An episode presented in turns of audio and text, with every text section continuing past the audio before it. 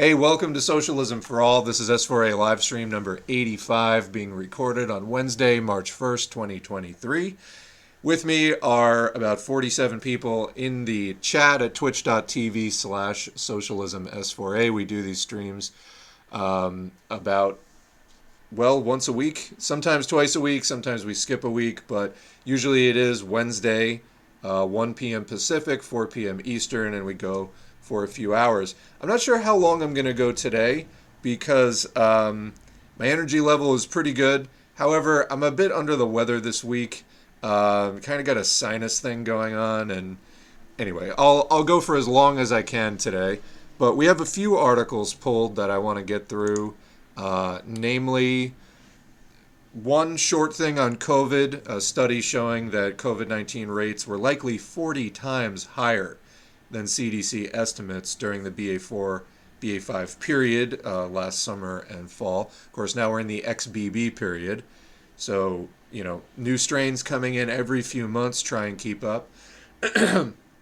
also, just a quick note about the H5N1 bird flu. After that, we're going to look at a story about chemical accidents in the United States in this era of neoliberal defunding, deregulate, deregulation and privatization. Um, that deregulation is leading to all kinds of accidents. Companies don't have to uh, be as careful with what they're doing because there just aren't rules governing what they have to do, et cetera, et cetera. But we're averaging about two um, industrial accidents a day. So we'll read an article about that. Beyond that, within the sort of communist milieu, uh, we're going to read some articles. This just kind of came about randomly today um, about CPUSA. I had somebody DMing me asking me about CPUSA's quote Bill of Rights socialism, and then I happened across another article about it in Cosmonaut as well, and I had an article from Politsturm uh, criticizing CPUSA as well. So we might as well discuss that actually. Um, so that's going to be we had four articles on that. So that's kind of the overview of what we've got, um, you know, picked out today. And of course, as usual, we're going to start with the chat. So yeah, there's like between 40 and 50 people here. Let me go up to the top of today's chat if Twitch will let me. I'm trying to grab the little slider bar and it's not. There it is, finally. All right. All right. trying to find the top. Okay, here's the new stuff. Here's the new stuff. All right. I had to have a tooth pulled since it was rotting out of my head, and the antibiotics are fucking my stomach up. If only I could have afforded to have my teeth checked regularly. Yeah, as we were mentioning, teeth in the United States are um, a class indicator because they are treated separately from other kinds of. Uh, you know health even if you have medical insurance which you know is probably going to be coming through an employer and is expensive uh, dental is not necessarily covered. Now you can in many cases find a dentist who will have fairly reasonable rates out of pocket. Um, you know that is if you don't have insurance you can just pay uh, out of your own pocket. And you know i mean definitely get your cleanings get your checkups get your x-rays because with dental stuff, um, you know, truly an ounce of prevention is worth a pound of cure, because once you know your adult teeth, there's a problem. I mean, they're the only teeth you've got, so it is key. But um, yeah, there was a meme I saw at one point where it was like uh, something healthcare except teeth.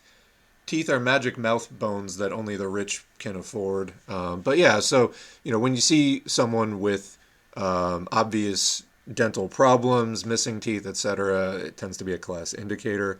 You know, in a socialist uh, USA, we would certainly not have that be a situation so much anymore. So, um, yeah, but it, it's this is another uh, another thing about dental problems. They're enormously painful. The mouth is a very sensitive area. There's a lot of nerve endings and this is for good reason. Your teeth are crucial for chewing your food, which you know you have to take multiple times a day. It's the source of your uh, physical nutrition. And so when there's a problem with one of your teeth, your body really, really lets you know that there's a problem with your teeth on a pretty much constant, you know, uh, high volume basis. So um, for people who have dental problems and are homeless, for example, this is a big contributor to alcoholism, people um, drinking alcohol to numb the dental pain. So we just had universal dental care, um, obviously not everybody would take full advantage of it.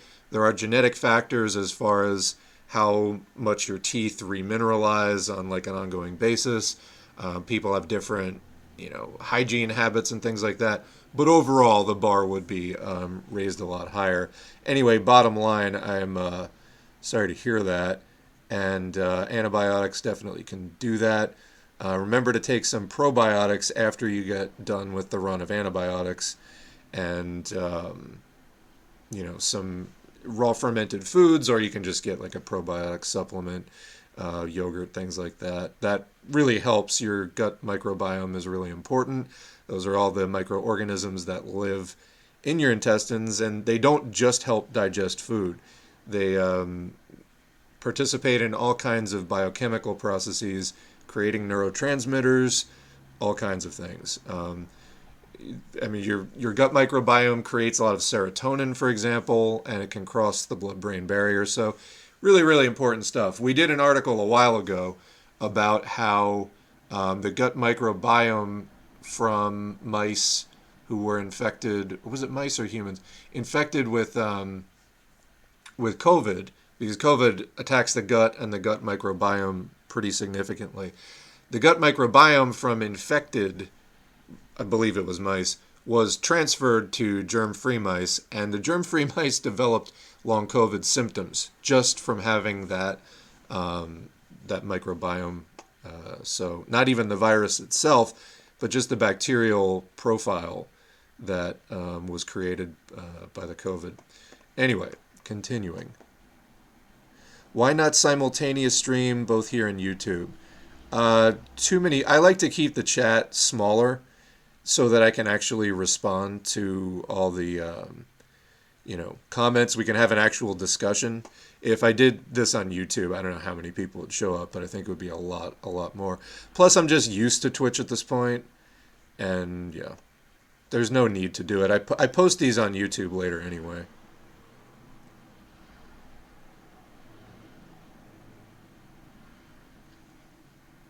Let's see.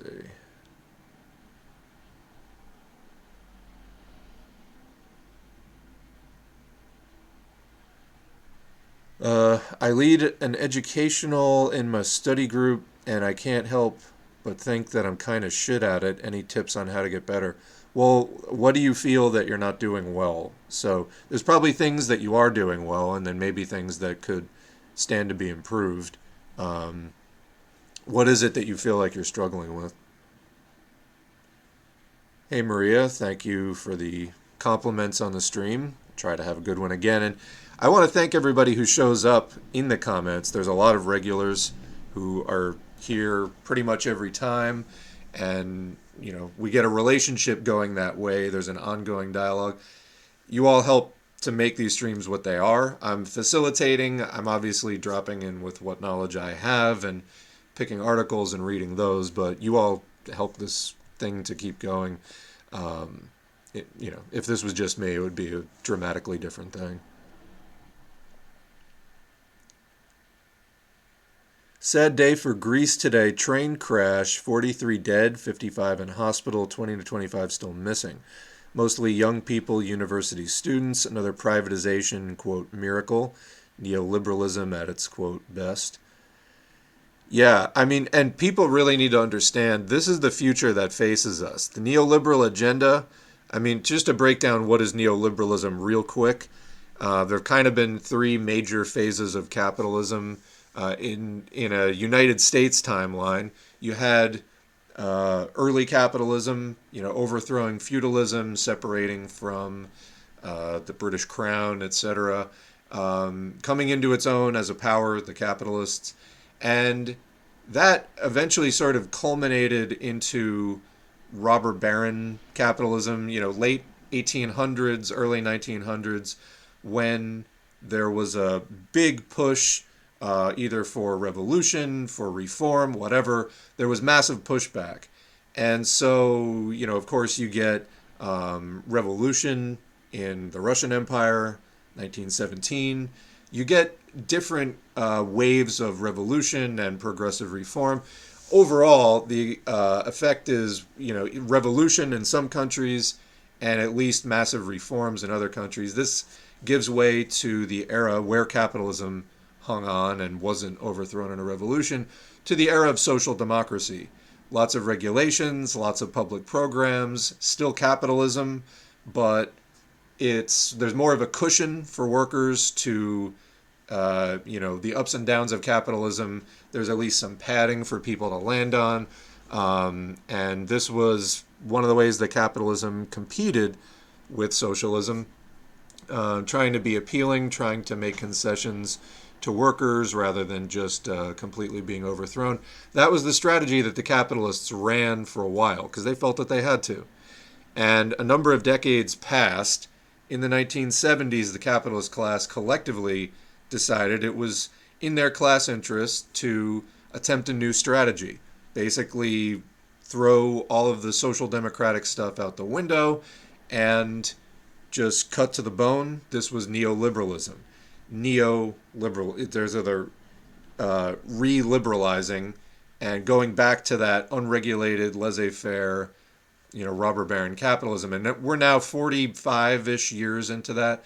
You could say it really started with Reagan as far as the unveiling of the vision, really being sold overtly to the people. However, uh, there were overtures made to neoliberalism throughout the 70s as this um, class project of the capitalists was developed. So, yeah, it's defund public programs, privatize everything that they can, and deregulate what's been privatized as well. And so you get industrial accidents, and, you know, in the United States, about 1,200 train derailings a year. Not all of them involve hazmat spills and explosions, but we don't need to be having that. You know, this is deregulation and basically letting their system go to shit, um, doing the bare minimum. Uh, I think in part because they fear stoking the flames of class struggle um, if they, you know, are to push um, more modern, advanced development further. Um, it can, you know, reinflame the fight for wages and conditions because it puts the proletariat in a better position. So they're sort of riding this neo feudalist line at this point to go as reactionary as possible and try to drag uh, as much proletarian consciousness as they can with it. So we're in a pretty desperate state right now, but um, you know there is a growing movement for socialism. We're doing the education, and there are various groups in sort of pre-party formations to get a movement going again, sort of clear out the revisionism that um, you know, leftovers of 20th century revisionism, clear that out, get new parties uh, going, revitalize the movement. That's the kind of thing uh, I would like to see.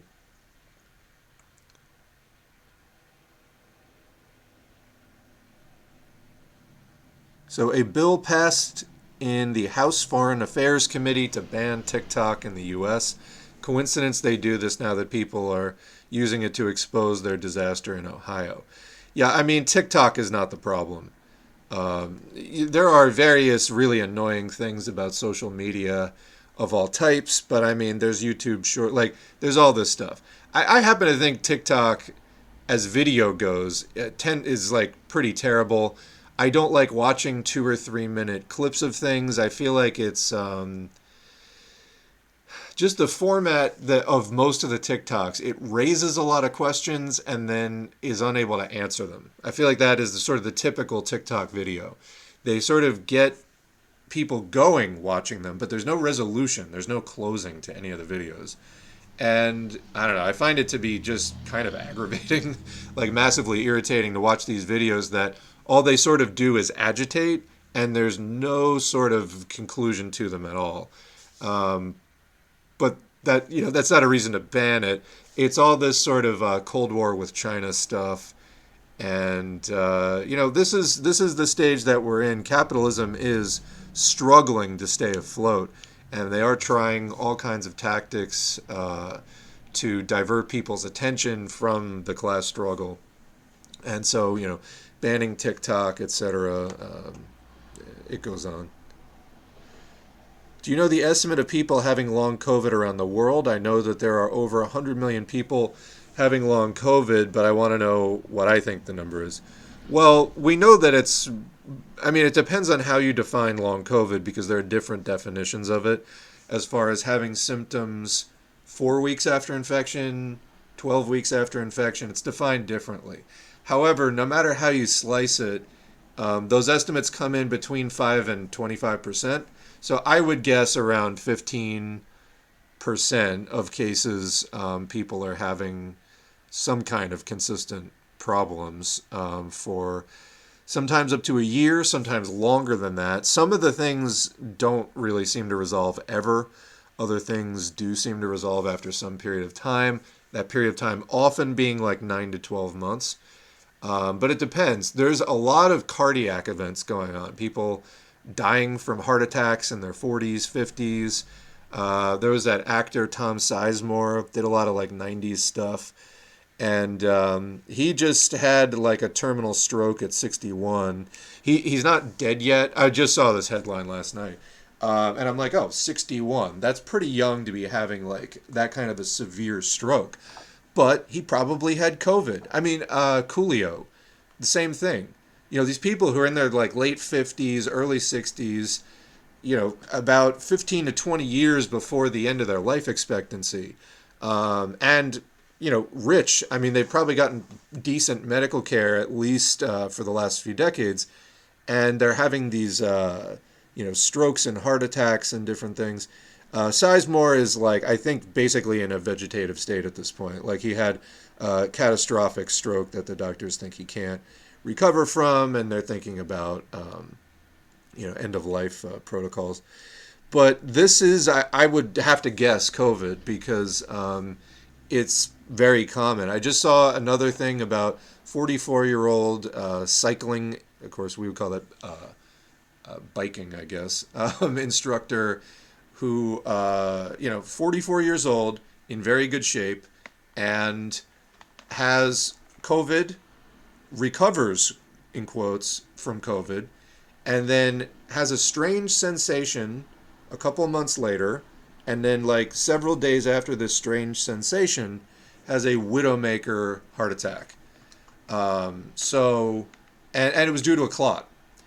So, that's what COVID is doing. It's a clotting disease, it's a cardiovascular disease, um, and yet the beat goes on. So, actually, this is a decent uh, intro here to the, the brief thing that I wanted to do today about uh, COVID. So, just a real quick biobot to start out. Where did my biobot go? All right, so here's where we're at with um, the wastewater. Now, what you can see, this is for the entire pandemic going back over three years. What you see there on the left, this is the wastewater monitoring. So this is not reliant on testing or you know anything that like because they're not recording tests anymore. So you have to just go directly to the wastewater and count the viral particles in the wastewater. That's going to be the most accurate, and it's also swift. I mean, it, it you don't have to wait weeks. Like hospitalizations and deaths, that's a lagging indicator. Takes a while for those situations to develop. Wastewater, on the other hand, you get infected, it multiplies in your body, boom, it shows up in the wastewater when you excrete it. So on the left side, that first peak, that's like April 2020. Then the next peak, that is December, January 2020, 2021. Then it recedes. And then the next peak is Delta. That is like September, October, November 2021. Then that enormous peak is Omicron BA1, December, January, February 2022, just about a year ago. Then it drops way down, as it does after every winter uh, prior to that. That's the typical pattern. You get uh, a big seasonal winter spike and then it drops. Well, what happened this year, 2023? In March through April, we see a climb. This is BA2. And then it starts to plateau. That's BA4, BA5. Then there's a peak. That is, um, I think, August 1st, that first peak. So we get a massive peak, which is way higher than any of the previous peaks, and we get it in the summer. Then what happens? Does it drop? Yeah, it drops, but not all the way down. It basically drops to the level of what was previously considered a massive surge. Then it goes right back up again for the December January surge, which is at the exact same level as the summer surge. Now it's falling again, but is it falling to zero? What should March typically look like if you're controlling the spread with masking and social distancing and online schooling and things like that? Well, it should drop down almost to zero. What happened this year? It's dropping down about to the same level that it dropped to previously. So we're now in a never ending plateau of COVID. When people try to tell you COVID is over, it's complete bullshit. It's totally wrong. So this is from Biobot, B-I-O-B-O-T dot I-O slash data. If you just go to biobot.io, the data link is like real, you know, big right right in the middle of the page. So this is from the week of February 20, so it's just about 8 or 9 days old. This is where we are. We're just in a sustained thing that previously these levels would have been considered a surge. And what's happening? Long COVID, immune depletion from the infection, it's exhausting and killing T cells, and it's causing brain damage, liver damage, lung damage, kidney damage, heart damage. And people are having, there's a greatly increased incidence of heart attacks and uh, similar catastrophic events. So, about BioBot, here's a quick note. So, BioBot is contracting um, with the US government, and I just wanted to read this. This is from a few weeks ago. A review of BioBot's successful partnership with the CDC on the National Wastewater Surveillance System. So, wastewater is surveilled for all kinds of different stuff chemicals, viruses, etc. And they're looking for COVID, thank God, because without this, we'd be really flying blind because they're not counting tests anymore. You do a rapid test, it's not even very accurate, and then it goes in the trash. You can go to a website like Make My Test Count and report it, but practically most people are not going to do that. So the uh, case count is wildly, wildly inaccurate. It's basically meaningless at this point. Uh, what we need is regular, standard, weekly testing at all large institutional employers, colleges, high schools, etc. Uh, PCR tests, real tests, and we need to be tracking that and doing contact tracing and all the things that you would do to stop the spread. Not going hands off at a time when there's more COVID circulating than ever before. Anyway, as part of their response to the COVID 19 pandemic, the U.S. Centers for Disease, I guess they still call them the U.S. Centers for Disease Control and Prevention, CDC, we call them the U.S. Centers for Disease, launched the National Wastewater Surveillance System, NWSS, to track the presence and spread of COVID 19 and its variants across the country. NWSS was built upon a previous wastewater monitoring program that Biobot collaborated on with the U.S. Department of Health and Human Services, HHS, and CDC. And again, you know, just on the note of Centers for Disease, why do we call them that? Is it because we don't believe in public health or medicine? No, absolutely not. They don't. They don't believe in public health and medicine. They'll be out there telling you to cough into your sleeve for COVID. Anything, they'll be bending over backwards to tell you, uh, well, not that they tell you not to mask, but they will bend over backwards not to tell you to mask they will uh, avoid any mention of masking at this point. It's wantonly irresponsible. But this is all in furtherance of corporate profits and pretending that everything's normal. Uh, when you're pretending that things are normal when things are obviously falling apart around you, that is a desperate maladaptive coping strategy. That's all that that is. It's denial. And it's, again, desperate. Um, it's not serving anyone but the people who profit from the illusion that things are okay you know, keep spending money, don't let the terrorists win, et cetera, et cetera. That's what this is all about. It has nothing to do with actual safety. Uh, nothing is safe right now. So, not safe to go to school, it's not safe to go to work, et cetera, et cetera. but uh, they're continuing to propagate the, the lie that it is. Continuing, in April 2022, CDC selected Biobot Analytics to conduct wastewater analysis for NWSS and to enroll more locations across the country in that program. The partnership expanded to include monkeypox, which they're now calling mpox, wastewater analysis in September 2022, and most recently, the contract between the Biobot and the CDC was extended for an additional six months through the end of July 2023. So we will get these data for at least that long. Uh, and, you know, again, this is just what they're monitoring. There's more COVID out there. This is just what is being picked up at this point. Growing NWSS.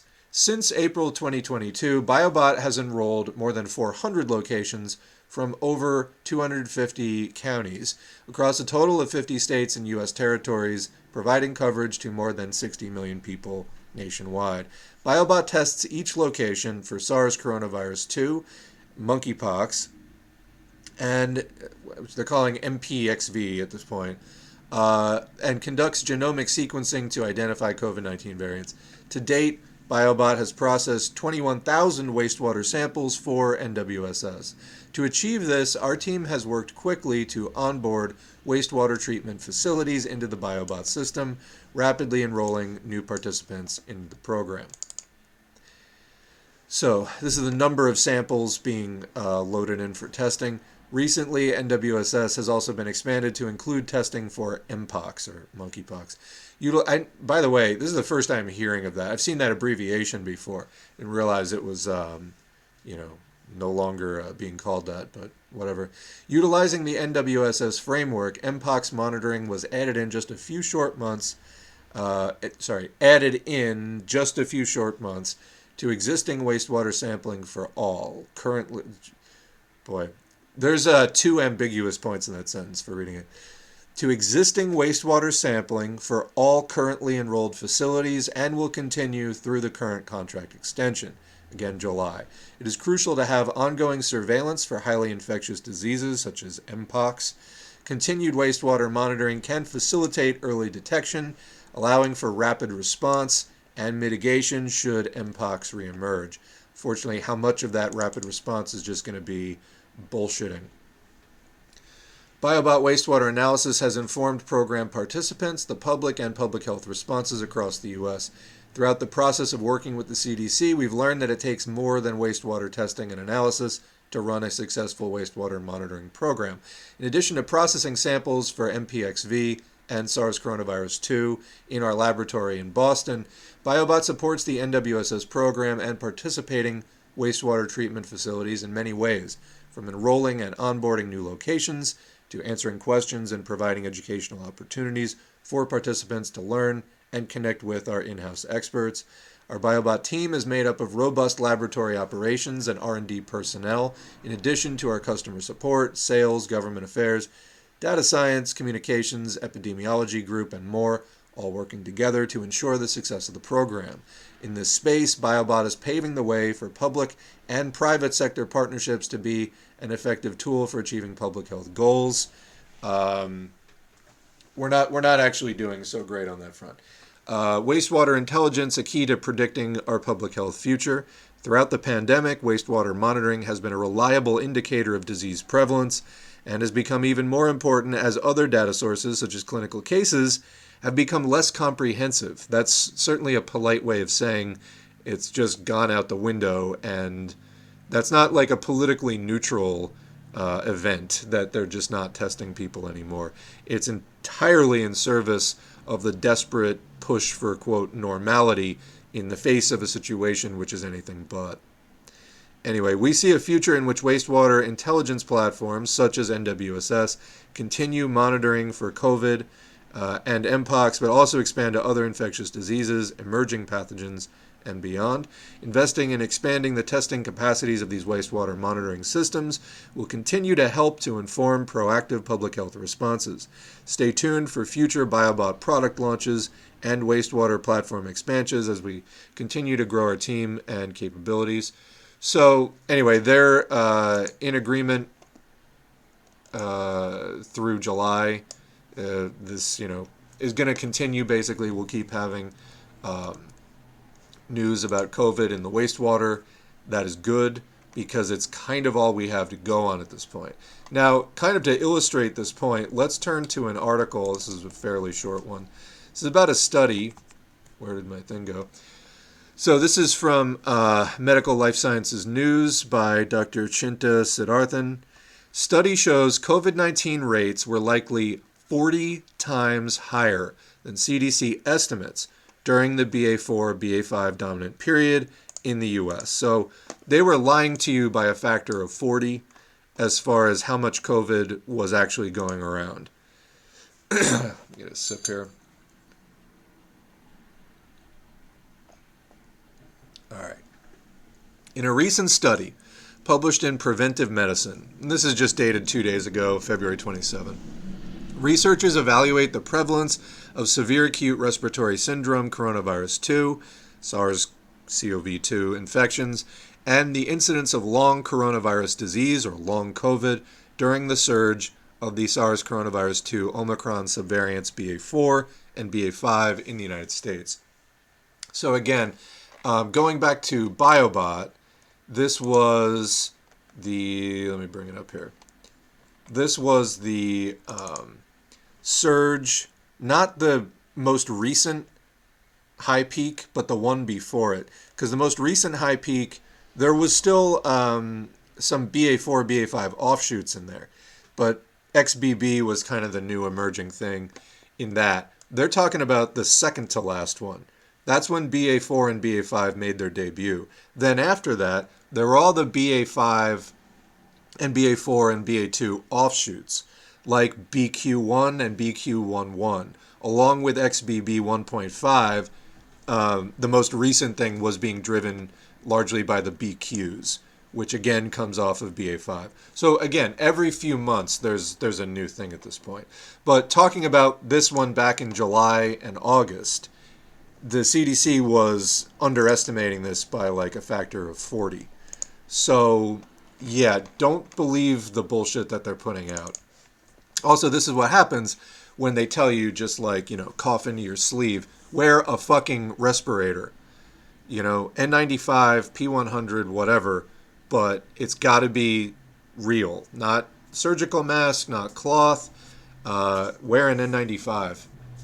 Uh, so, the background. Over two years after the onset of the coronavirus disease 2019 or COVID 19 pandemic, the emergence of SARS coronavirus 2 variants with novel mutations, which enabled the virus to evade the immune system, enabling immune evasion, combined with the waning of vaccine induced immunity. Because remember, you got two things going on there. Number one, the vaccines are good and helpful, but they themselves alone cannot control spread. They reduce symptoms, which is good because you don't want to end up in the hospital, you don't want to die. Uh, they also reduce your odds of long COVID, but only to a point. So those are all good things. But what Biden said was vax and relax, vax or mask. In other words, if you had gotten the vaccine, you were no longer uh, required to mask. This was brazenly irresponsible, and that was 22 months ago in mid uh, May 2021. So we're, we've seen what happens when you run that policy. You get the emergence of new variant after new variant after new variant and a lot, a lot of cases which mostly aren't being counted. So, how do we know that they're there? Because of the wastewater. It wouldn't be in the wastewater if people weren't getting infected with it. So, that's on the one hand, these vaccines are good, but the coverage wanes. Not only is it not enough to control the spread on its own, um, it also fades with time. So, it's not just a you get the shot and you're good for life, you're covered for maybe a few months. And now maybe people are getting reinfected within a few weeks. So that leads into point number two. The virus has changed to evade our immune systems. So we're dealing with a virus now that's much different from the virus that we initially encountered in 2019, 2020. The new virus, which is as mutated away from SARS coronavirus 2, the original strain, as SARS coronavirus 2 was from SARS 1, we're now dealing with a hugely mutated thing. one of its new mutant abilities is it can evade your immune system much more effectively than the earlier strains could. So we got vaccines with waning protection, and we got a virus which is mutating rapidly to escape all kinds of immunity. So, anyway, because of this, continuing persists the risk of COVID 19 associated morbidity, that would be sickness, and mortality, that would be death. Although early efforts to develop COVID 19 vaccines and a worldwide impetus to vaccinate the global population significantly reduced the severity of SARS coronavirus 2 infections and global mortality or death rates, the public health measures for COVID 19 surveillance have not kept up with the rate at which novel SARS coronavirus 2 variants are emerging. So, really, what the capitalists who run the world wanted was here, take this shot, then we'll get on with business as usual. But it didn't work like that. Like the virus just ran around the vaccines, and uh, we needed to stop spreading it. You need the masks, you need the testing, you need all those measures. You can't just vax and relax. Yes, vax. It's going to help uh, to you know reduce your odds of severe illness, but it, that's the beginning, not the end of the protection strategy. Okay, you know, get vaccinated, but that's in case of a mask failure. You need to have, you know, in N95 we trust. Everything else is plan B, C, D, and onward. All right. But they're not telling you that now. So that's why we call it the Centers for Disease. Because the main thing is we have to stop that spread. And they're just not even not even not emphasizing it. They're not even saying it really. So anyway, um, the decline in diagnostic screening rates and an increase in at-home testing using rapid antigen tests could underestimate the true infection rates, and indeed it has. Surveillance based on exposures and symptoms could also present a non representative sample of the general population. Why? If you're just looking at symptoms, there's a lot of uh, asymptomatic cases. And as we know, even mild or even asymptomatic COVID can result in brain shrinkage and aging of your brain equivalent to 10 years uh, worth of aging. Really, really bad stuff. So, surveillance measures also need to evolve to accommodate the long lasting effects of severe COVID 19. Therefore, as the pandemic evolves, not ends, just changes, population based surveys are essential for providing true estimates of infection rates and incidences of long COVID. Incidences are new cases. Um, so, about the study. In the present study, the researchers conducted a bilingual and cross sectional survey among U.S. adults above the age of 18 through mobile phones and landlines for four days starting July 30, 2022. An iterative weighting method was used to ensure that selective participants represented the races, ethnicities, age groups, genders, and education levels of the general population. The questionnaire determined the results from rapid antigen at home test kits and polymerase chain reaction or PCR tests in the two weeks leading up to the survey, which was when Omicron BA4 BA5 subvariants were the dominate, dominant circulating strains of SARS coronavirus 2, so last summer. The survey also gathered data on COVID 19 symptoms and close contacts that had probable or confirmed SARS coronavirus 2 infections. The queried list of symptoms included fever, fever, nasal congestion or runny nose, cough, fatigue, dyspnea, that's difficulty breathing, headaches, body aches, anosmia, that is lack of smell, uh, ageusia, that's actually, uh, I'm familiar with that one, nausea, diarrhea, and sore throat. What is ageusia? Vocab fail, coming right back. See, this is key. And I've said this at the very first video I did. When you read, keep a dictionary handy. Loss of sense of taste. Okay. Okay, like gustatory. All right. Fair enough. Loss of sense of taste. Uh, and why is that, by the way? Why do you lose your sense of smell, or why do some people lose their sense of smell with COVID? Because it is damaging the neurons in the front part of your brain near your nose. That's why. Okay. Information on comorbidities, that would be co occurring sicknesses, and vaccination status was also obtained. To this end, participants were categorized as vulnerable if they were unvaccinated or reported one or more comorbidities.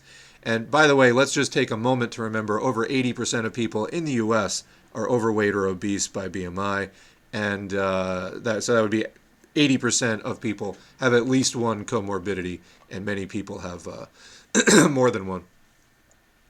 The point prevalence of COVID 19 was estimated for confirmed, probable, and possible cases based on self reported positive test results and close contact with confirmed cases.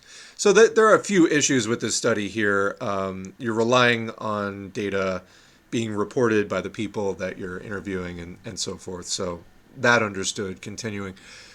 Furthermore, four immunity categories were created based on vaccination status and previous SARS coronavirus 2 infections, ranging from individuals who had no immunity to individuals who had hybrid immunity from vaccinations and previous SARS coronavirus 2 infections. Just a side note on the previous infections thing one of the problems about the human immune system is we experience something called immune imprinting, which is the immune system will imprint on or make a very strong impression off of the first um, variant of a particular pathogen that you encounter. And from this very strong impression, your immune system will have a lasting response to anything that even looks similar. Uh, I mean, we can be this way with individuals sometimes psychologically, but your immune system is like this as well. It encounters one pathogen and then it treats all similar pathogens uh, or pathogens that appear to be similar to it um, in the same way. So, what we're seeing with COVID is people who got infected with an early version, you know, an early variant. Um, they're then getting infected with a much more recent strain, but their body is creating antibodies that would have been great against the first strain, but don't work against the new strain. So this is the immune imprinting, and it continues to be a problem with COVID. and um, different variants react in different ways, and they cause different amounts of imprinting and or different imprinting behavior. And um, this is yet another reason why just and relax was a terrible, terrible idea. the fallout of which is still ongoing. Anyway, the point prevalence of long COVID was also estimated based on participants who had previous SARS coronavirus 2 infections and confirmed symptoms such as fatigue, difficulty breathing, and difficulty concentrating that persisted for more than four weeks after recovering from COVID 19. So again, incidence is new cases, prevalence is number of cases at a given time. So they're talking about point prevalence, prevalence at that point. Study findings about 17% of study participants reported being infected with SARS coronavirus 2 during the Omicron BA4 BA5 dominant period. This equates to 44 million cases, which is much higher than the 1.8 million cases estimated by the U.S. Centers for Disease during that period. When the prevalence of SARS coronavirus 2 infections was analyzed according to socio-demographic factors, adults between the ages of 18 and 24 had a higher incidence of infections, as did non-Hispanic excuse me, non-Hispanic black and Hispanic adults. The prevalence of infections also varied according to income and education levels, with groups with lower income and lower education having a higher incidence of SARS coronavirus 2 infections.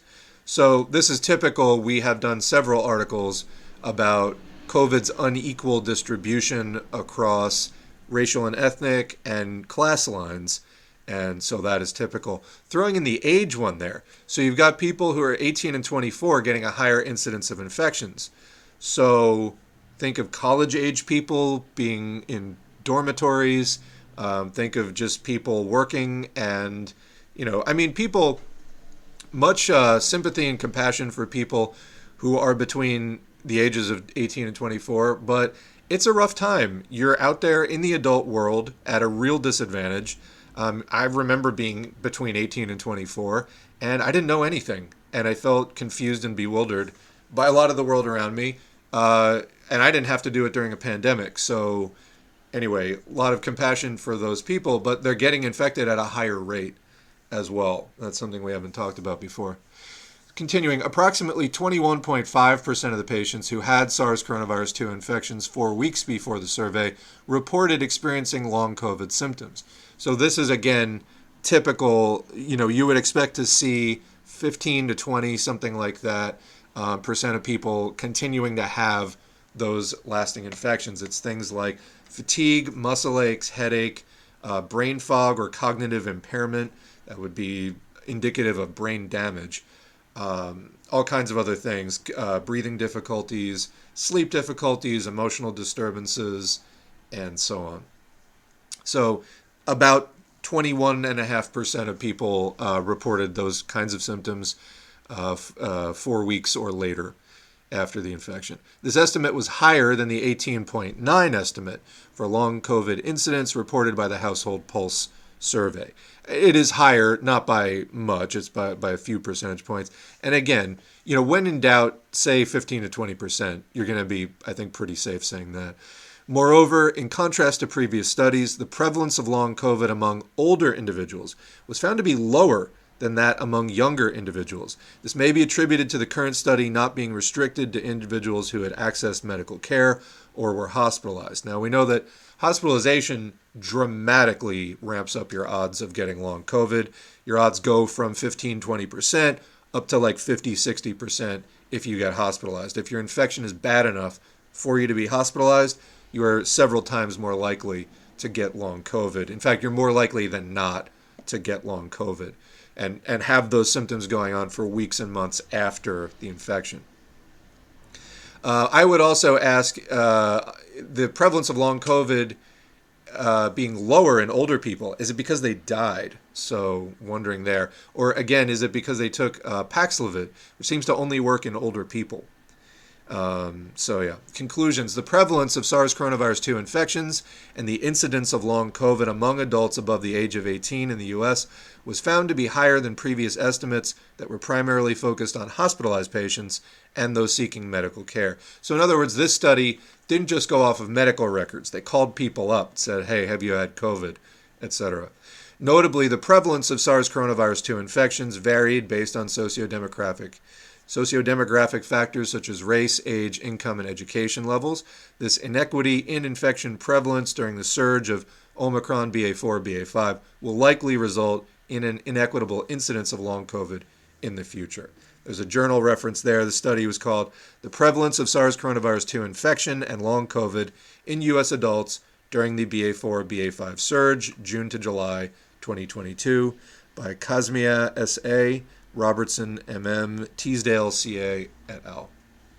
Published in Preventive Medicine. All right, so that's on the screen. So that's our COVID stuff for today. I have many more COVID articles we're going to do in a separate COVID update, which we do about every other month or so. Uh, it's a lot, but COVID is not over, not by a long shot. Anyway, I hope that is helpful, John. S4A has the best quality commentary on the left. Uh, well, thank you. I appreciate the support. I'm trying to do uh, quality work, and uh, I only wish, uh, you know, I get some goofy ass comments. Um, you know, I did the reading. You know, I did the reading because I fucking posted it. And just people, I don't know, tend to freak out when they hear things that they don't want to hear Got to get over that. Really got to get over that. As communists, we cannot be so ego bound. You know, this has got to be about the science. Hang on a second.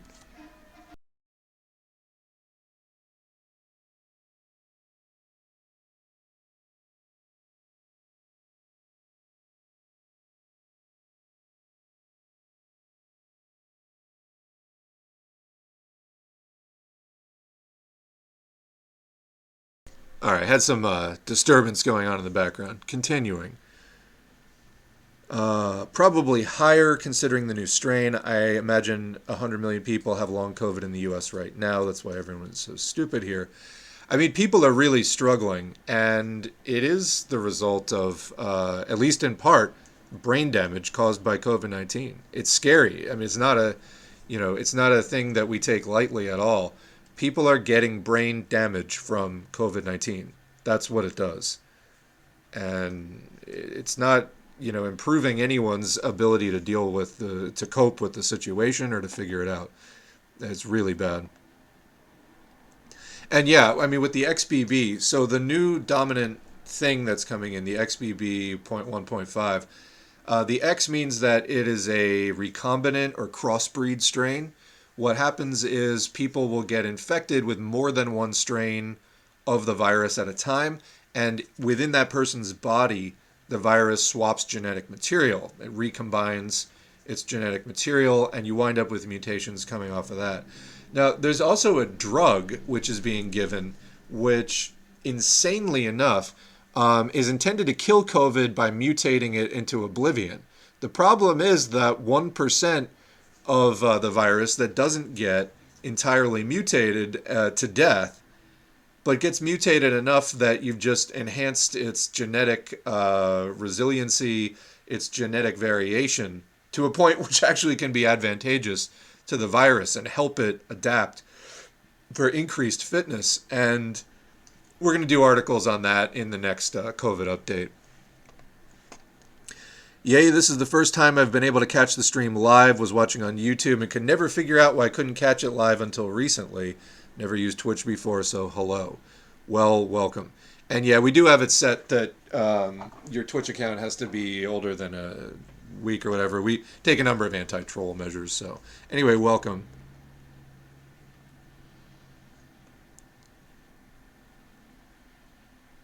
Let's rip on libertarians a bit. I need to take a break from ripping on libertarians a bit, just a, a, little bit. Fine. I have to work with them all day, and they can't help but to constantly rant about trans people. Yeah, I knew somebody who did this too, um, and I just said I was like, "What do I care if somebody wants to be trans? Like, how does that uh, hurt or even affect me in like any way?" They didn't have an answer. This is somebody who was like making anti-trans like memes and all this stuff. And I'm like, you can't even tell me how this even affects you, let alone hurts you. And you're like devoting your life to a hate campaign. So yeah. Meanwhile, in my state, they just banned drag shows. Meanwhile, one out of four kids live below the poverty line. It's what it's all about. Anything to scapegoat and distract. Anything. I work in a distribution center surrounded by libertarians and Republicans. I know the feeling. Yeah. I work in food service. I get a pretty wide variety of political opinions, but definitely lots of potential for radicalization in low wage jobs like this. And so, yeah, something like that. Food service is historically not a unionized sector. We're starting to see more of it. I mean, there's, you know, large unions like UCFW um, that do some food service unionizing. They're not a great union. They're probably better than nothing. Um, but yeah, we need a massively increased uh, dose of militancy uh, throughout. Oh yeah, so we had the um, comment here: Italy banning welfare is fucking insane. Let's uh, take a moment to go into that too. Actually, and I think I have to move. Yeah, I just gotta copy this into the folder so I can access it. This is a short story. There we go. Let's get into that. Whoops. So this is um, off of a Polit article. Polit is a Marxist-Leninist outlet. Uh, all the work I've seen from them is good. If people are looking for additional um, uh, Marxist-Leninist resources, they are um, lo- primarily based out of Russia. They have, uh, according to their international tab that you can see at the top, outlets in Russia, Ukraine, and I think Armenia. There's also a U.S. branch of it. The U.S. branch has a YouTube channel where they do videos, and I think they're doing good content. And um, they also have a Russian language YouTube channel, which has like 50,000 subscribers. Uh, if people are looking for you know other stuff to get into and read, I would recommend checking out Politsturm. P O L I T S T U R M. All right. So this is a piece uh, there. Italy's far right government declares the abolition of welfare by 2024. So remembering, uh, and we did a video showing Jackson Hinkle and Jimmy Dore running some PR for Giorgia Meloni. Um, led by is leading the um, Italian government. Giorgia Meloni is about 45 years old, and since age 15, in other words, A, for 30 years, and B, her entire adult life, has been involved in far right and fascist uh, political parties. She that's been her literally entire life since age 15 has been in the fascist uh, politics of Italy. She now runs the Italian government. They were, of course, doing things. How is that fascist? She's a populist. She's fucking fascist, dude. So are most of the things that you're calling populist. And, you know, wakey wakey. I know that uh, that click money and the super chat money, it feels super comfortable in your pocket, but you're literally selling fascism to people. Okay. So, uh, reading the article, the new Italian government, led by far right party FDIs, uh, that's the Fratelli, it's like the Brothers of Italy, Fratelli d'Italia. Prime Minister Giorgia Meloni stated that they intend to completely abolish citizens' income in 2024. Citizens' income is a regular welfare payment from the state to citizens or permanent residents who belong to certain groups unemployed, disabled, pensioners, etc. So, how is that fascist? Well, here you go, dude. They're coming. It's on the chopping block. Significant changes to unemployment and disability benefits will come into effect in January 2023. Uh, they mean 2024? Anyway. No, that's correct. Okay, I guess this is like uh, from a couple months ago. Um, in this year long transition period, citizens and permanent residents of Italy who are considered able bodied by the Italian government will receive unemployment benefits for a maximum of eight months. Moreover, these people will have to complete some form of professional training or retraining for at least six months. Otherwise, they will lose further payments from the state. If an unemployed person turns down the first job offer deemed appropriate, they will also lose their right to claim benefits. So it sounds like they're making this a lot more like the US unemployment system, which is fucking terrible. Anyone who has used it can tell you. Uh, I mean, a lot of people just used it during COVID. Um, it's it's not a good system. Like anytime you have a question, you try to call the fucking phone number is disconnected. Like it's not a good system. Anyway, currently on average, unemployment benefits for one person are 500 euros per month. According to the Italian Institute of Social Security, INPS, in September 2022, 2.4 million citizens and permanent residents of Italy received this citizens' income.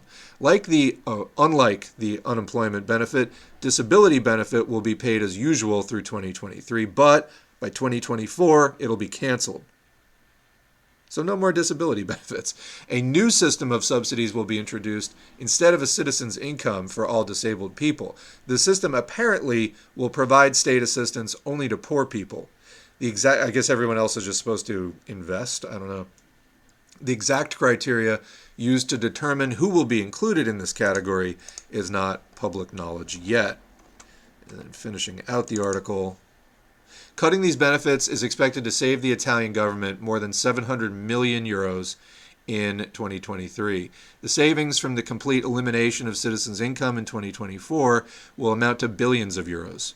The abolition of a citizen's income for the unemployed and disabled in Italy clearly demonstrates that bourgeois states represent interests fundamentally opposed to the interests of ordinary workers. Not only in Italy, but in all capitalist countries, the ruling elite is permanently searching for new ways to explicitly or implicitly, quote, optimize their help to those in need, in reality, to increase their profits. While much spectacle is made of the repressive and militaristic aspects of be the process of becoming fascist. The immiseration of workers carries out the most important task to feed the capitalists who are at the true center of reactionary reform. That's an important thing. So they're saying while much spectacle is made of the repressive and militaristic militaristic aspects of a country going fascist, this process of immiserating workers, cutting benefits, etc., that's actually the heart of it. And we're so far along into that process in the United States. For this reason, the working class cannot count on the mercy and compassion of the bourgeoisie to ensure its basic needs. Realizing its class interests, the working class must make every effort to establish socialism. Only under socialism, everyone, where the right to work is recognized, uh, oh, sorry, um, uh, I think should be everywhere. Only under socialism everywhere, where the right to work is recognized, will people be able to work in accordance with their abilities and will receive the basic necessities for life, which is lacking in a lot of places. People don't get even the basic necessities. Everything is commodified. We need to decommodify, stop treating as commodities a lot of basic essentials, and just you know produce them to be used for people, not for profit.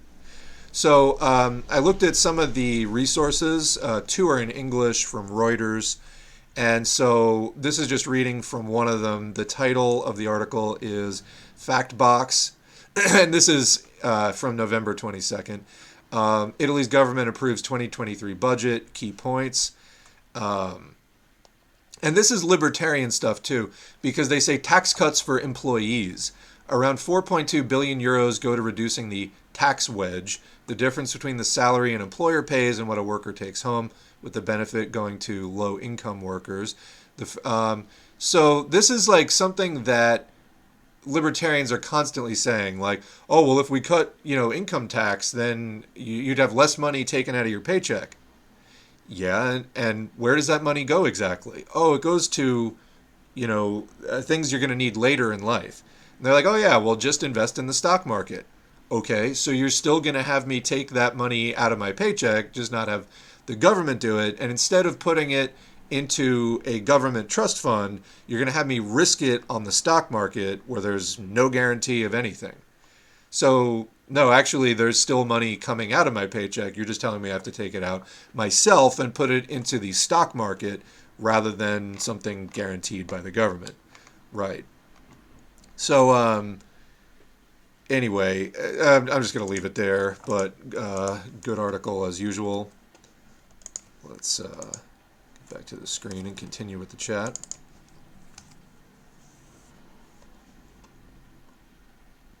Was the war on terror a natural progression natural progression for US imperialism?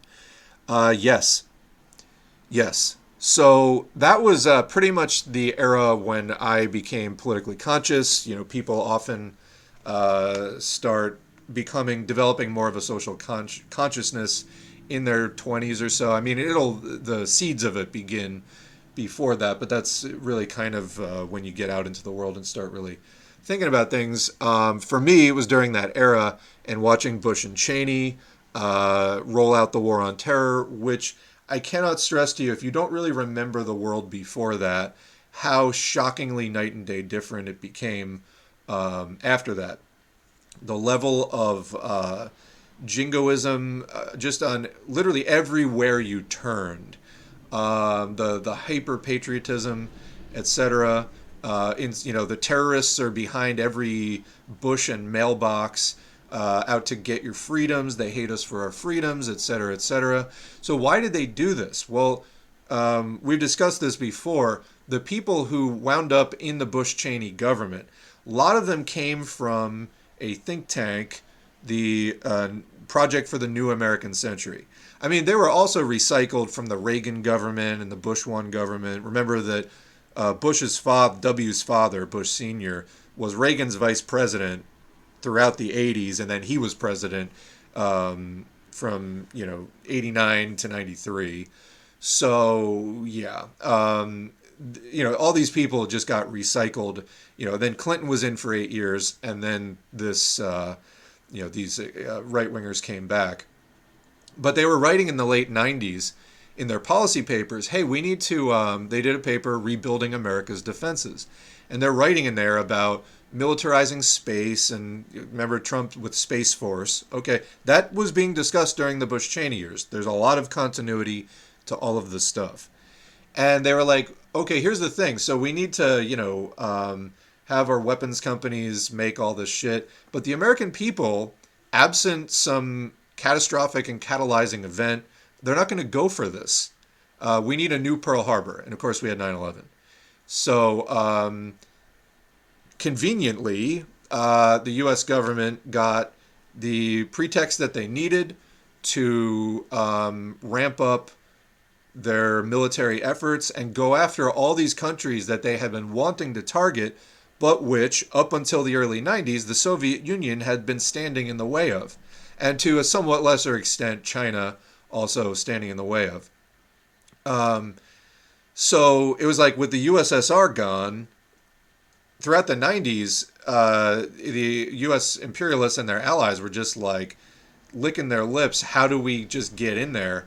And the war on terror was a structured framework for getting into Central Asia, you know, places that they never would have been able to get into before, and the Middle East, and etc. And of course, they had been making various forays into this with the first Gulf War uh, back under Bush one, and and so on. So it is a nat- natural progression. Yeah, absolutely. It was well planned, and uh, absolutely served all the strategic interests of U.S. imperialism um, getting their hands on more oil, geopolitical control, setting up more and more bases throughout the Middle East and Central Asia.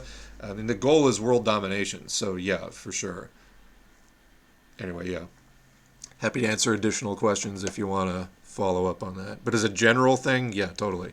Wasn't some. Uh, I mean, did the war on terror end? No, it's still. They don't talk about terrorism as much as they did in the 2000s when it was mentioned at least like 49 times an hour on TV. But um, it never really ended. They'll bring it back as soon as they need to bring it back. They just don't need to bring it back right now.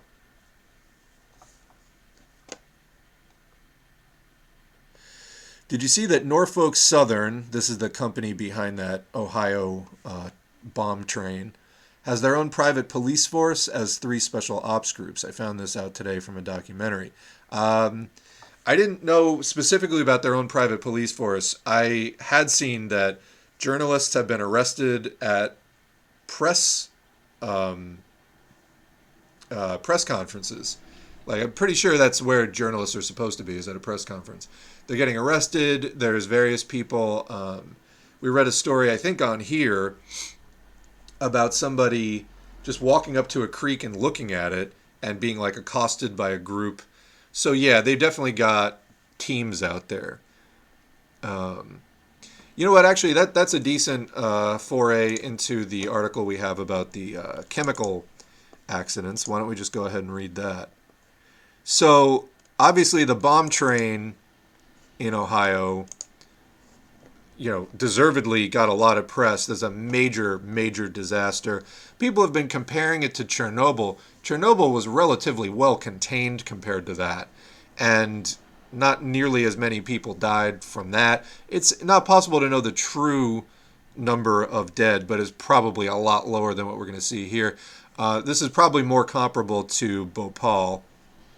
Anyway, this is a Guardian article by Carey Gilliam, or Gillum, from February 25th, a few days ago, revealed the U.S. is averaging one chemical accident every two days. Oh, I had it backwards. I said two accidents every one day. One accident every two days. Guardian analysis in light of uh, Guardian analysis of data in light of Ohio train derailment shows accidental releases are happening consistently. I would change that. Yeah, it's like basically constantly uh, every other day. And there's a picture an EPA emergency response member agitates water to check for chemicals, which may have settled at the bottom of a creek uh, after a train derailment in Ohio. Let's continue.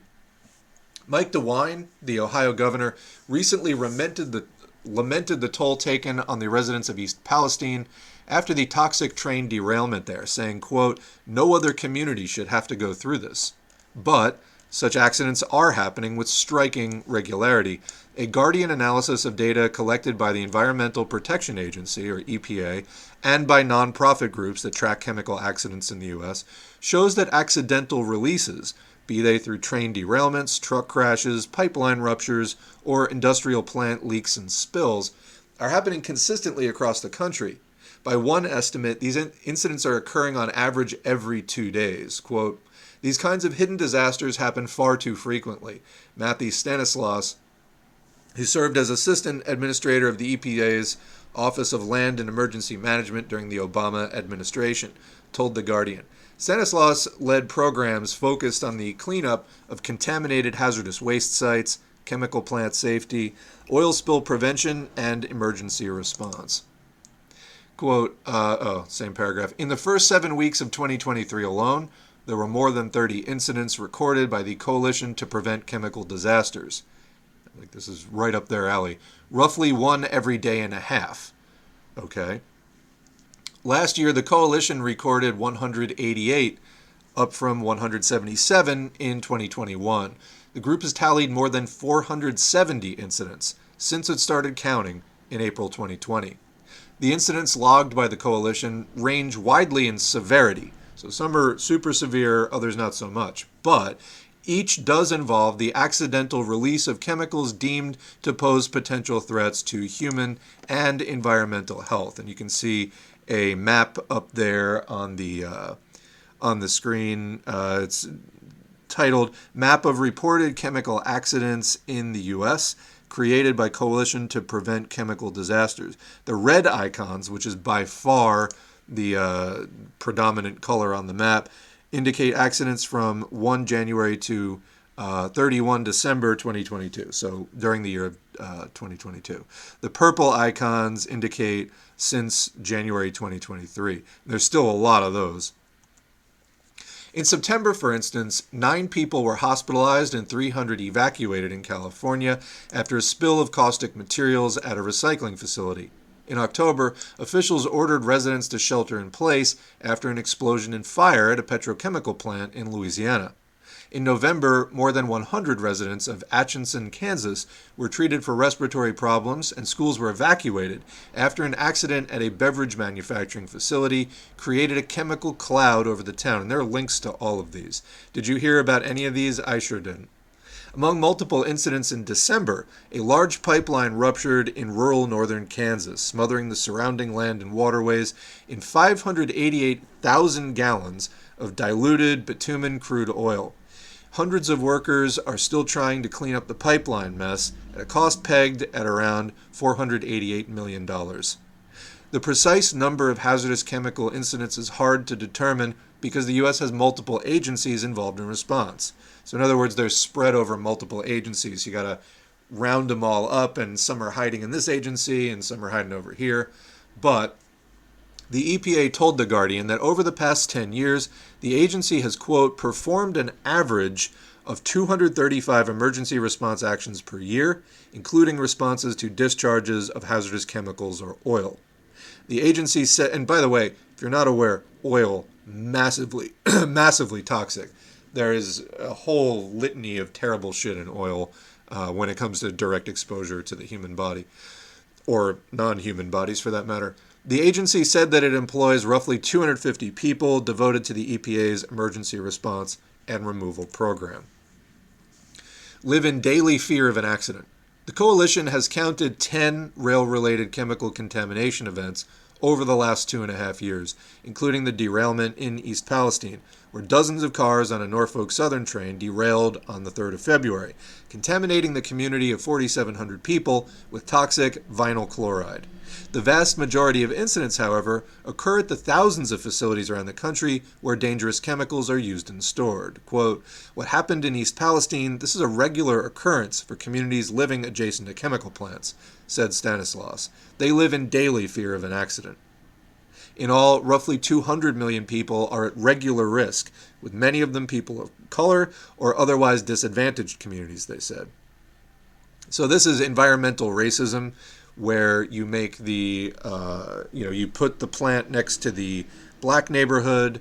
Why is there a black neighborhood in the first place? Ghettoization, bad race relations, racism, systemic prejudice, discrimination uh, the United States is a fascist hellhole.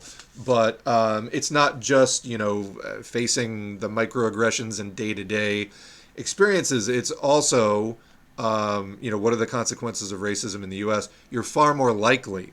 Doesn't mean that if you're not a person of color, you will not be exposed to anything. Guaranteed it means you're more likely to get all the bad shit that the USA has to offer, including the hazmat incidents. Continuing.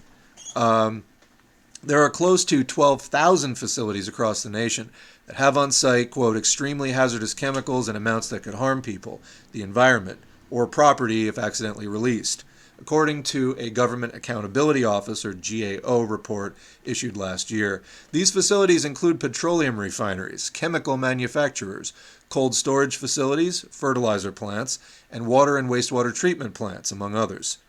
EPA data shows more than 1,650 accidents at these facilities in a 10 year span between 2004 and 2013, roughly 160 a year. So that's a, roughly consistent with what we were just saying. Uh, more than 770, uh, 775 were reported from 2014 through 2020. Additionally, after analyzing accidents in a recent five year period, the EPA said it found accident response evacuations impacted more than 56,000 people, and 47,000 people were ordered to shelter in place. So you got about 100,000 people uh, with that level of impact. Accident rates are particularly high for petroleum and coal manufacturing and chemical manufacturing facilities, according to the EPA.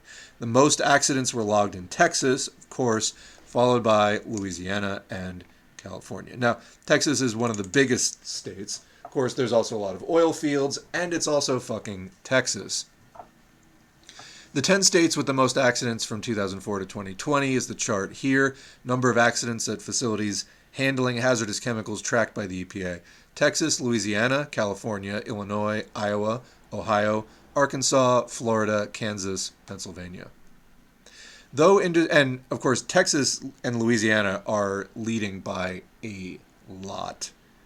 So Texas is at like 380, whereas number four, Illinois, is like just over 100.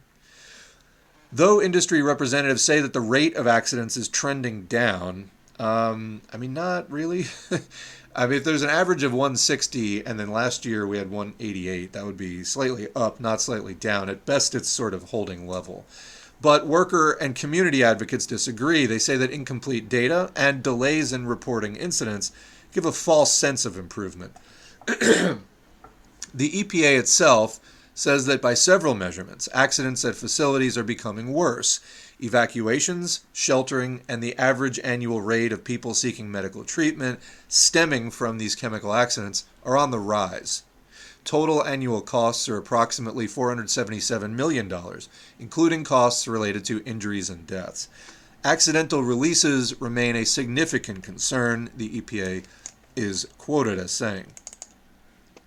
In August, the EPA proposed changes to the Risk Management Program regulations, RMP, that apply to plants dealing with hazardous chemicals. The rule changes reflect the recognition by EPA that many chemical facilities are located in areas that are vulnerable to the impacts of the climate crisis, including power outages, flooding, hurricanes, and other weather events. They're just noting that now. The proposed changes include enhanced emergency preparedness increased public access to information about hazardous chemicals risks communities face, and new accident prevention requirements. The U.S. Chamber of Commerce, of course, leave it, leave it to the good old Chamber of Commerce, has pushed back on stronger regulations.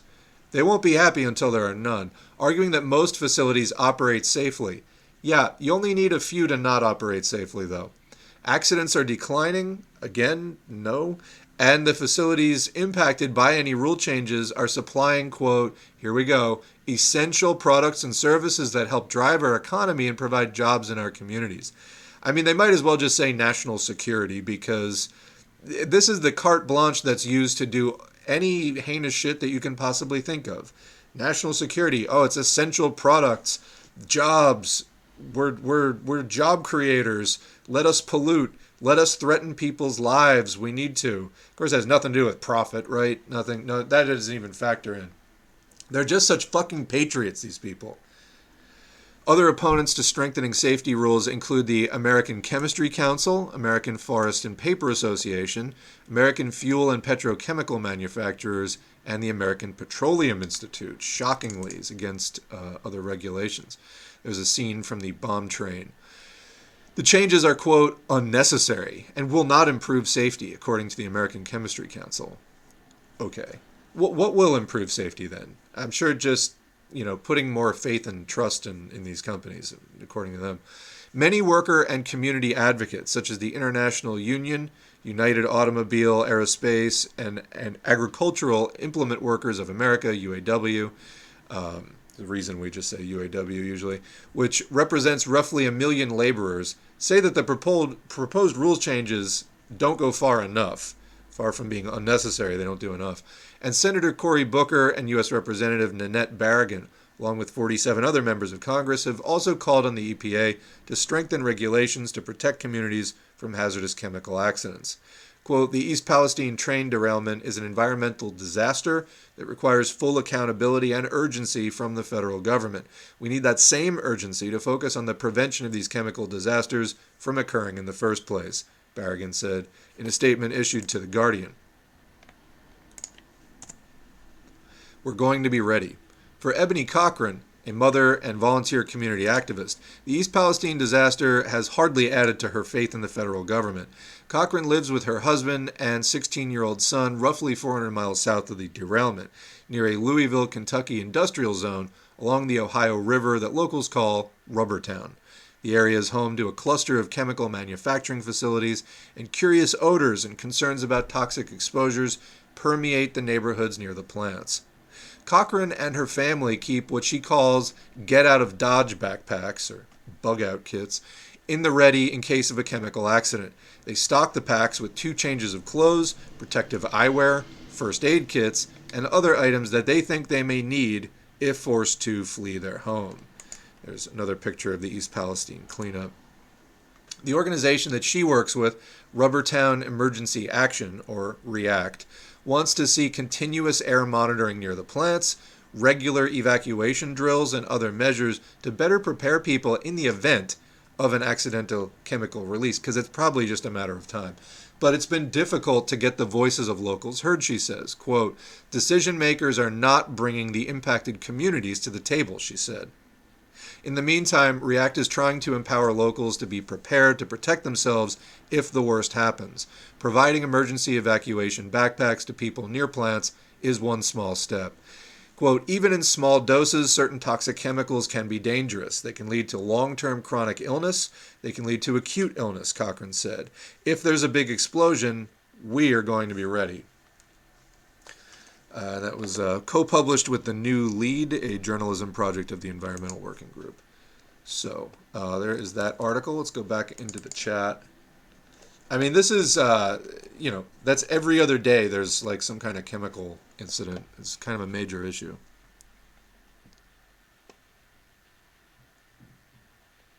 There's a communist streamer that always reads that anti war libertarian website. Do you mean antiwar.com? That is indeed a conservative um, reactionary site, yes. I don't know how to feel about that because I personally wouldn't consume right wing content. Maybe I'm just being too picky. Um, you can skim it for facts, like they might be linking to an interesting story, but do not swallow a single piece of their analysis. It's basically bullshit. We go over this a lot um, because I've been seeing it in the anti war movement. Uh, you know, I marched back in 2003 on the global day of protest against the invasion of Iraq. And so, you know, this is like 20 years for me of sort of watching the anti war movement. And I'm sure there's others who've been doing it for longer, but the point is, I didn't start doing this yesterday. And you can see libertarians who I really wasn't familiar with. It took me a while to sort of wrap my head around, like, libertarians is really not a joke and there's really no silver lining to it. They're really just advocate, advocating for dystopia, basically. Um, but this whole idea that you can have like some kind of anti-war capitalism, well, you can't. Capitalism became imperialism long ago, and it's not going back because, as Marxists, we understand the trajectory of historical development going forwards, not backwards. Uh, you can turn it backwards for a time at great cost, but it doesn't stay that way. Capital tends to consolidate over time, etc. As for libertarians being anti-cop, who's going to enforce your private property? There's going to be the first people you know, screaming about the shoplifting uh, crisis or whatever other uh, bullshit that the capitalists are coming up with. Um, so you, you can't trust them for shit. It's all a con. They're trying to co opt the left. That's the whole point. We've uh, shared a number of times a 1986 interview with Lyndon LaRouche, where he's asked in that interview, um, You started out on the left, but now you're right wing. Like, what's the deal? And LaRouche's answer and this guy is a big inspiration to the PatSocs and Nazbols and whatever else people are calling them now. Um, LaRouche, it's all over. People like Jackson Hinkle, stuff like that, they're all connected to LaRouche and the Schiller Institute. Well, LaRouche said, he's like, well, the, the left wing thing, first of all, was overstated. Um, what we did was we entered SDS, a new left organization back in the 60s, basically to um, try to combat the quote left problem f- on its own turf. So they, to the extent that they come over to left positions at all, it's really to just combat us and to lead people away from the left. So anyway, we, we talked about that a lot in the last two streams, so I'll just direct people to that. We were talking about the Rage Against the War Machine rally, which was uh, hosted by the Libertarian Party. These people, they call themselves paleocons for a reason. They want to go back to the super old school type of conservatism. Um, you know, they say they're anti-imperialist. No, they're just pre-imperialist in the sense of they want to go back to, you know, the earlier um, capitalism before it became imperialism, because they themselves are reactionary petty bourgeoisie who are resentful that they didn't get rich enough and maybe they've been ruined by big capitalists, but they just don't understand the nature of capitalism. They think it's just going to hang out forever at this sort of low stage of development and consolidation. So that's that's basically the misunderstanding that libertarians. Uh, I mean, libertarians have many, many misunderstandings, but that's one of them. But yeah, no, don't believe the anti-war bullshit. It's it's total idealism on top of a system they're trying to sell you, which requires war.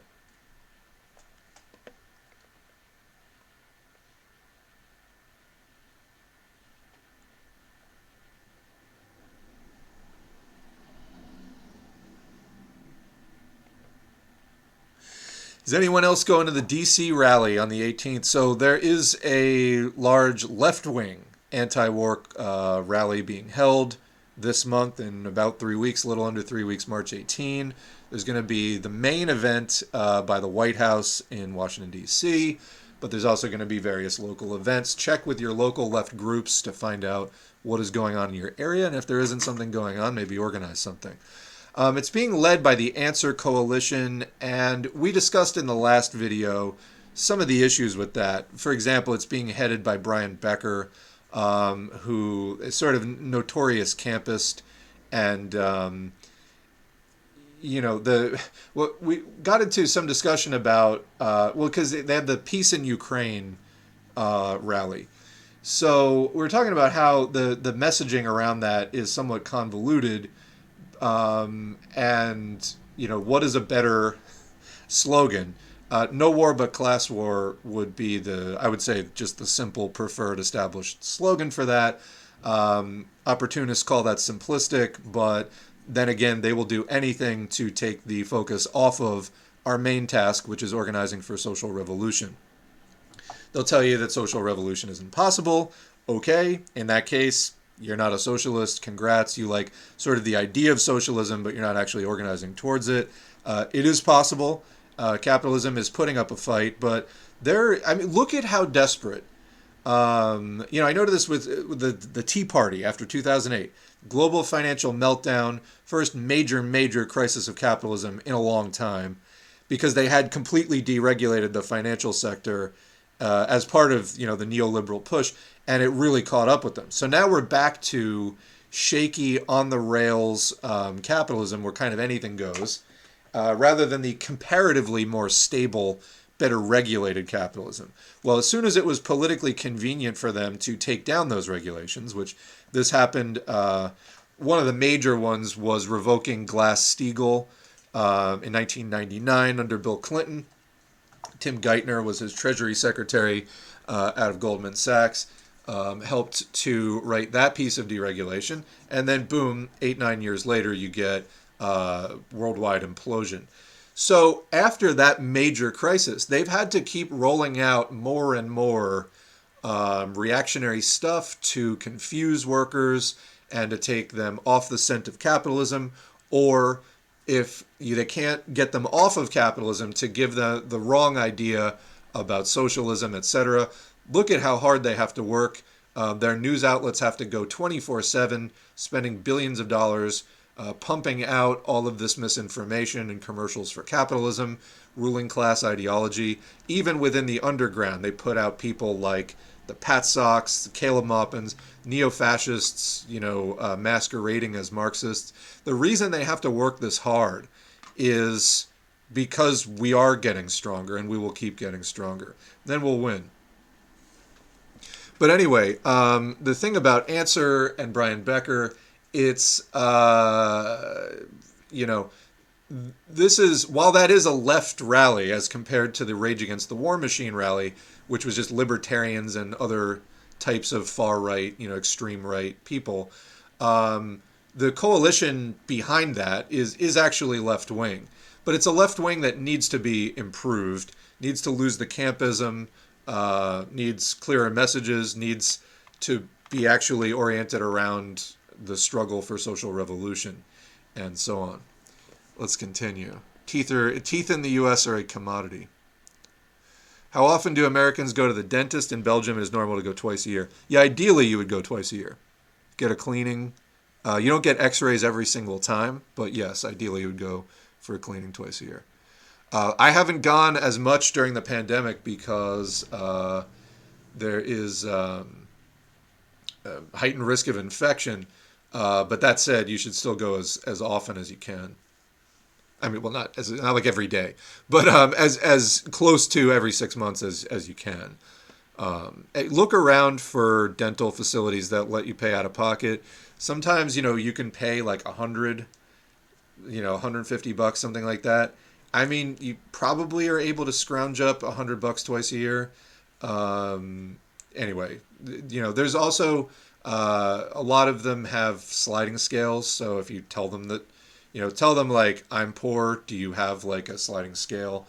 You can ask that. Um, so yeah. It's definitely been a number of years since i've been to the dentist. A lot of americans don't get dental and just a regular cleaning experience is fairly expensive. Um, yeah, it's bad too because uh, if you don't get a cleaning and a few years go by, your odds of getting a cavity go way, way up. And then not only do you still need the cleaning, you also need to get a filling. So yeah, all kinds of problems there. Dentist tries to charge me like $500 for a deep clean, not covered by insurance. So always check beforehand, call around. Uh, there's certain like chain dental facilities that I've seen that you should stay away from. You know, read the reviews and things like that. But um, odds are if you poke around a lot of dentists are are aware of the situation. And again many of them offer sliding scales where you may be able to find something you know affordable. We can debate whether it's whether it's reasonable or not. And welcome sal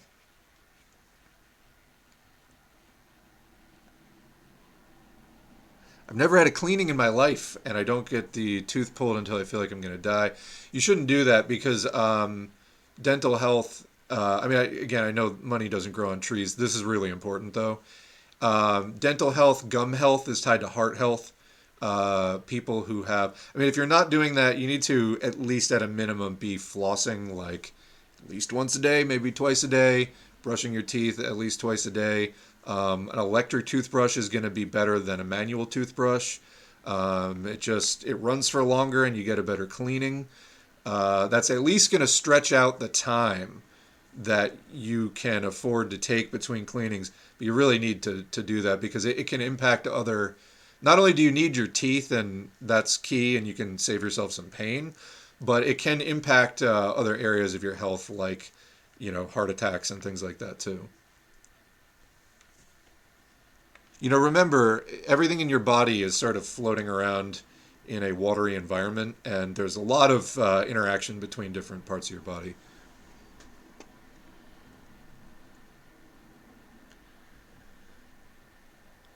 Uh, random comment, but apparently I was in some Dead Space YouTuber video recently. I made a reply to some fascist piece of shit in the YouTube comments on a previous video. Uh, yeah, they made a helicopter comment. And. Yeah, I mean, people who think that. I mean, you know, it might not be worth engaging with the the fascist in the YouTube comments where there's no ability to block people or stuff like that. Um, but uh, yeah, I mean, liberals tend to just think that like politeness is going to somehow solve the world's problems. Um, politeness can be a valuable thing in certain situations, but uh, it's not going to defeat fascism. I'll tell you that.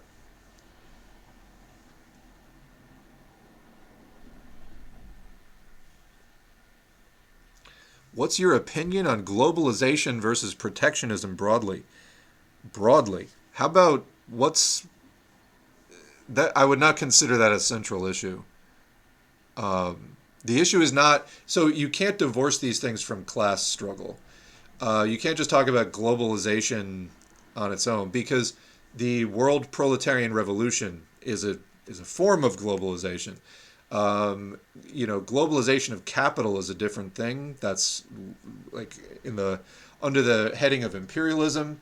Um, so I think that things like that you, you cannot divorce them from class analysis. How do you send a DM on here? It's called messages. No, whispers. It's called whispers. That's what it is. There is an active communist community on TikTok, but I really think they need to talk about organizing a lot more. Well, I hope they can do it in under three minutes.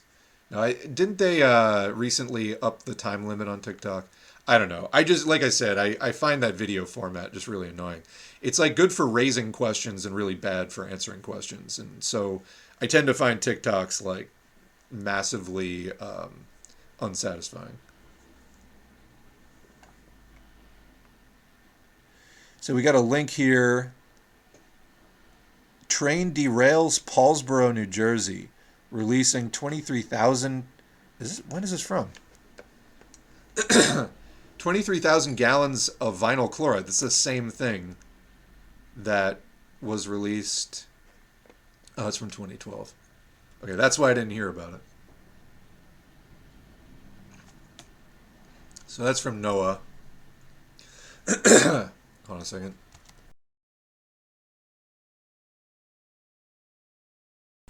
Okay. NOAA's Office of Response and Restoration. Train derails in Paulsboro, New Jersey, releasing 23,000 gallons of toxic vinyl chloride gas. That's a horrifying picture. Okay.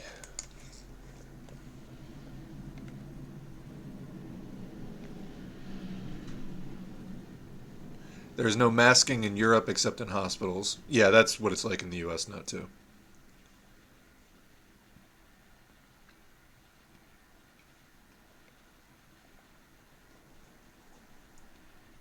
I mean, I remember going for a COVID test, even when we had mask mandates, which please bring back mask mandates.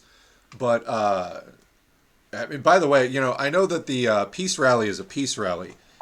Uh, coming up on the 18th. Can we do something about COVID? Somebody show up with some COVID, some COVID signs. We need to get a movement going on that as well. Um, the hell was I just going to say? Oh, yeah, I remember going for a PCR test and I was wearing an N95. They made me take it off and put a surgical mask on. They're like, no, to come into this facility, you have to wear a surgical mask. I'm like, my N95 is vastly superior to that surgical mask. Still, that was that was the deal. So there there I am, more exposed because I went into a hospital. They wouldn't let me wear the N95.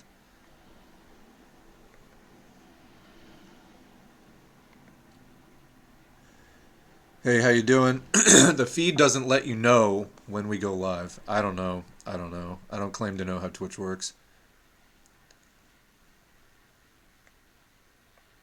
Hello to all the people coming in. We got 61 people in. Hello.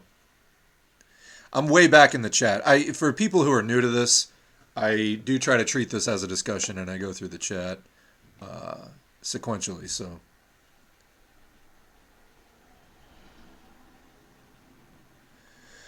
Reading through, just tuning in. I liked that Jason Unruh video that you shared. Although I think its focus was mostly on the LaRouche crowd that are very pro Russia. I think that the biggest roadblock is getting over China being socialist or not. This multipolarity mindset seems to prop up China like a savior. Is it just some kind of desperation on people's part? Um, I mean, I used to be heavily into China is going to lead the world mindset for a while. After the BRICS talk here during an S4A live stream, I've been questioning my ideas on China. Yeah, so I mean, we you know, when we started these live streams a year a year ago, um, you know, as I made clear, and I'm not I'm not trying to say that you're trying to do this, but um, you know, I made clear this wasn't just like a debate bro stream or whatever. and as I've said, you know, And by the way, sorry for people just skipping ahead to this part. I am uh, having some kind of a sinus issue, so um, hence my I'm clearing my throat a little bit more even than usual. Um, you know the China thing. I, you know, as I said, uh, the audience when I did a poll on this seemed to be split pretty much 50-50 on do you consider China to either be socialist or moving towards it, um, and uh, or you know have they just abandoned socialism? And again, the audience was about 50-50 split on that. Um, I think the confusing thing, and it has confused me in, in my analysis previously, is China is building social democracy on top of socialism, and there are still a lot of remnants of socialism left over. Versus, like, when we got social democracy in the United States, it was built on top of robber baron capitalism. So everything seemed like progress. In that case, uh, there's still socialism, or again, at least remnants of the legacy of socialism in China left over. It wasn't like a complete destruction like was done in the USSR. Um, and so you can look at some of those statistics and see the potential still there. At the same time, it's really, I think, foolish to ignore. You know, we, we've looked at a few um, uh, things. Let me put one up on the, the screen here. Um, oh, come on. So I've shown this in, in previous ones before. If you look at China 1995 to 2018, um, the private sector being their main economic driver, in urban employment, it went from 18% of the Chinese economy to 87%.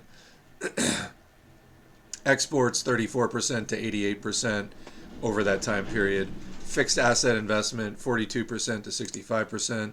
And then more recently, um, you can look at things like where did this go? I was just looking at it earlier. Um, China's private sector has grown bigger over the last 10 years, kind of by a lot. Now, this is a different sect uh, or a different type of analysis. This is the total market value of China's top 100 listed enterprises. Uh, started out as 8% private enterprises in 2010 and then the total market value of China's top 100 in 2020 went up to 50%. So there is really, really substantial growth of um, of capitalism in China, and you just kind of can't look away from that because capitalism, as we know, has various needs, and I still think that there's potential in China. I mean, again, they um, really uh, they have an actual legacy of socialism and an actual history of that and inspiration for that. I mean, that said, I do think that there need to be major changes in order for that to come back. Now, again, they say that they're doing this by 2050. Um, you know, I don't know. Uh, maybe maybe they are. It so far looks like they're going away from it and not towards it. So, I agree with you that I think that it's a major question that uh, you know, and then your question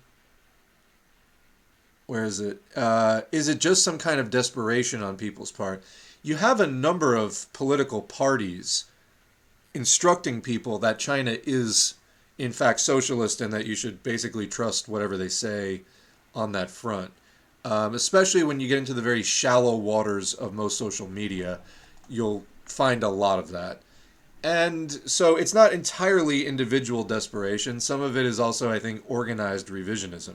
We're going to talk about CPUSA later in the stream. They're one of the parties that does that.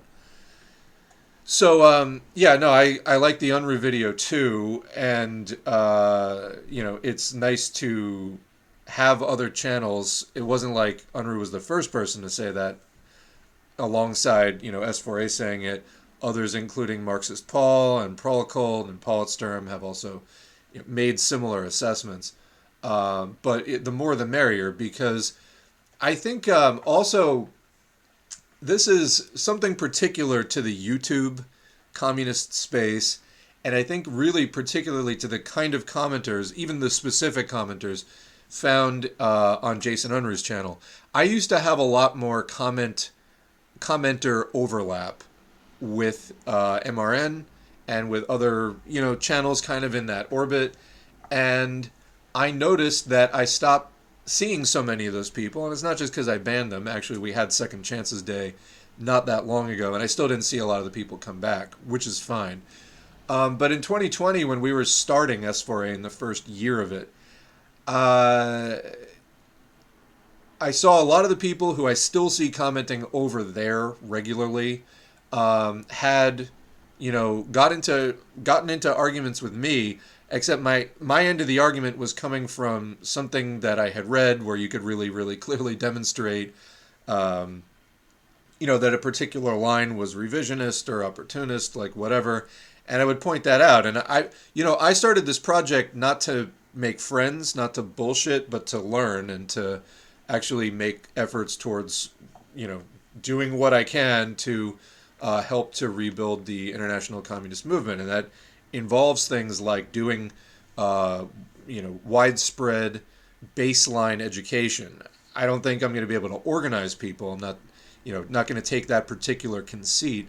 Um, but as far as doing general agitation and education with a focus on quality, yeah, I'm here for that, and I'm not here to just be buddy buddy with people who have like absurd positions. Um, so uh, the point about the comment section is I got very tough on people promoting dumb shit.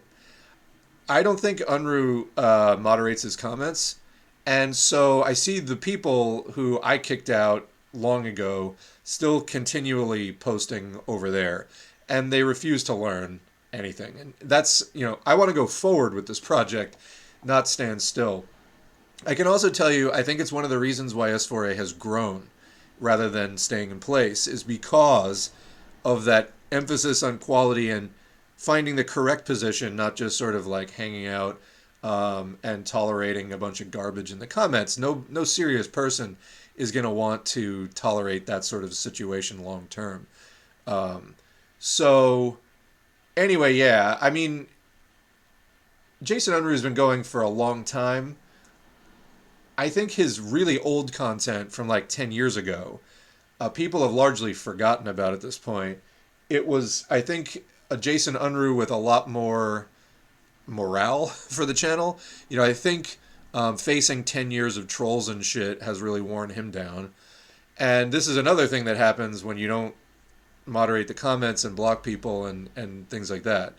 Um, I didn't want to go that route, so I decided to protect myself better from it, you know, as far as uh, keeping this thing moving forward and not just letting a bunch of people like scream obscenities at me. Um, you can't entirely stop people from doing that, but you can stop them from doing it a second time. You know what I mean? So uh, there's that it's nice to see these sort of like uh, stirrings to life of a channel like that. But I think that um, it needs to happen with like a lot more regularity, and I think that you know the the movement as a whole needs to kind of uh, get serious in a way that again you know i had a lot of these same commenters over at s4a back in 2020 i don't miss a lot of them because they're not here for to do anything serious and I don't know. Anyway, hopefully that's clear. I know I kind of rambled. There, I guess my point about all of that is there's a lot that I find shockingly disappointing about you know the closer that I have gotten to the existing uh, movement for communism and looking for quality within it. Seems like all of the major organizations have some uh, you know pretty significant problem.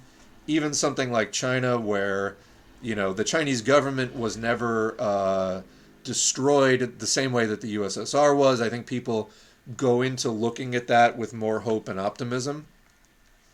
The reality, though, I think is somewhat less appealing, uh, you know, from a socialist perspective than than one would like. I'm not saying it's all awful, but I think that it deserves a lot more criticism than it typically gets. But a lot of people in the quote, you know, Western left or U.S. left have not done the reading. They have no real uh, basis um, of Marxism Leninism to stand on. And so they're kind of just going off of peer pressure on social media as far as what their actual position is going to be.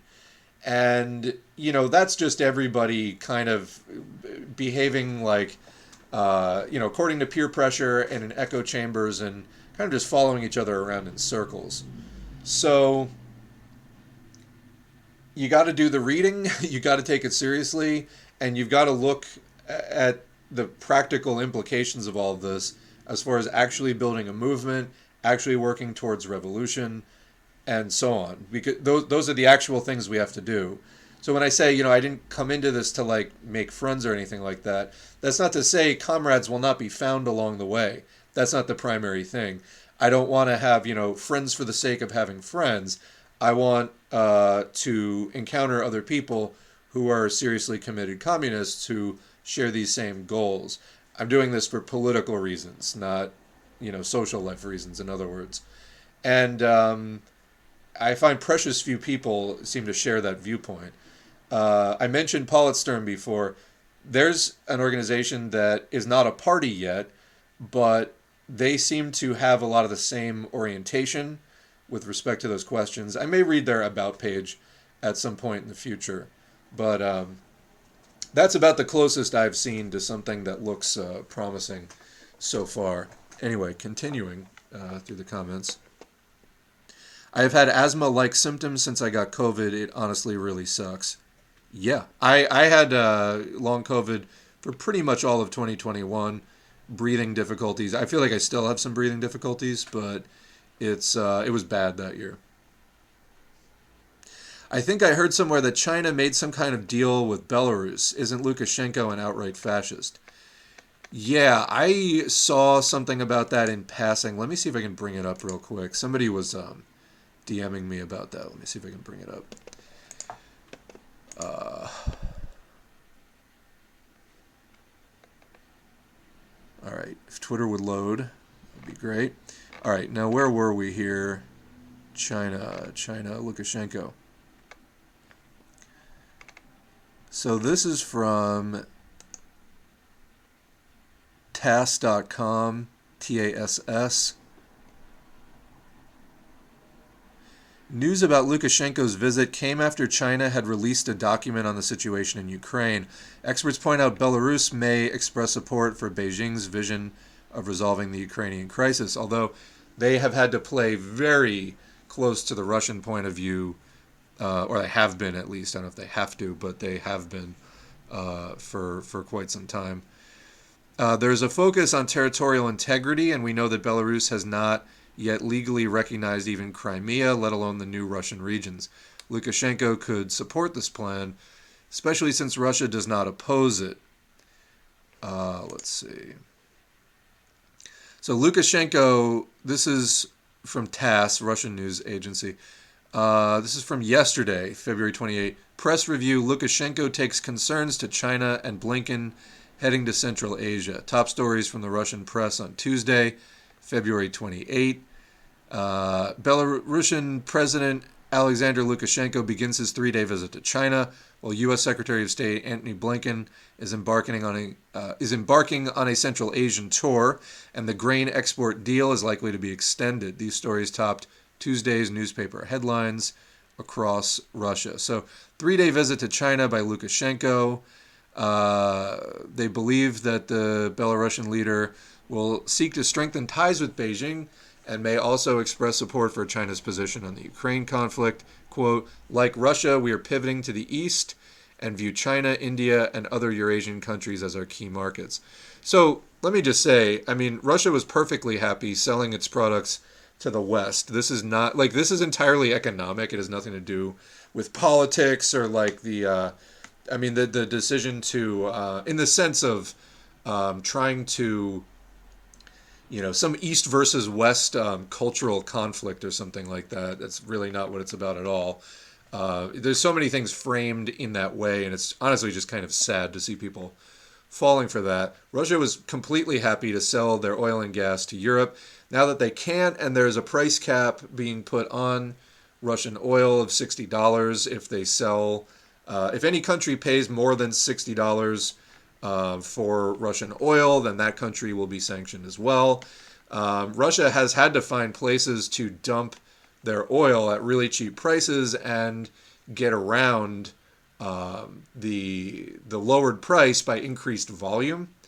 So, I mean, they're between a rock and a hard place there.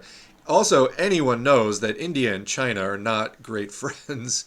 Um, and you know as far as like lumping them together this is one of the criticisms of the brics thing is that this is not a homogeneous group at all um, they literally brics is is a term coined by goldman sachs as like an emerging market investment strategy um, that's what brics is and it's not that the countries really have that much in common except that they were emerging markets where western investors could sink some capital that's it. So I mean, as far as the politics and, and beyond that, it's really uh, quite different.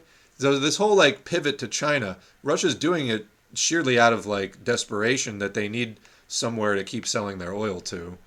Um, you know, but it, it, people try to make way, way, way too much of this as far as squinting to see socialism that just isn't there or anti-imperialism that isn't there. Again, there's no meaningful anti-imperialism without socialism. But anyway, um, skimming through this article, this is a, actually a fairly long article, so I have to come back to this later. But so the comment was, I think I heard somewhere that China made some kind of deal with Belarus. I mean, China's trying to survive as well, and they're feeling some of the cold shoulder growing from the U.S. as well.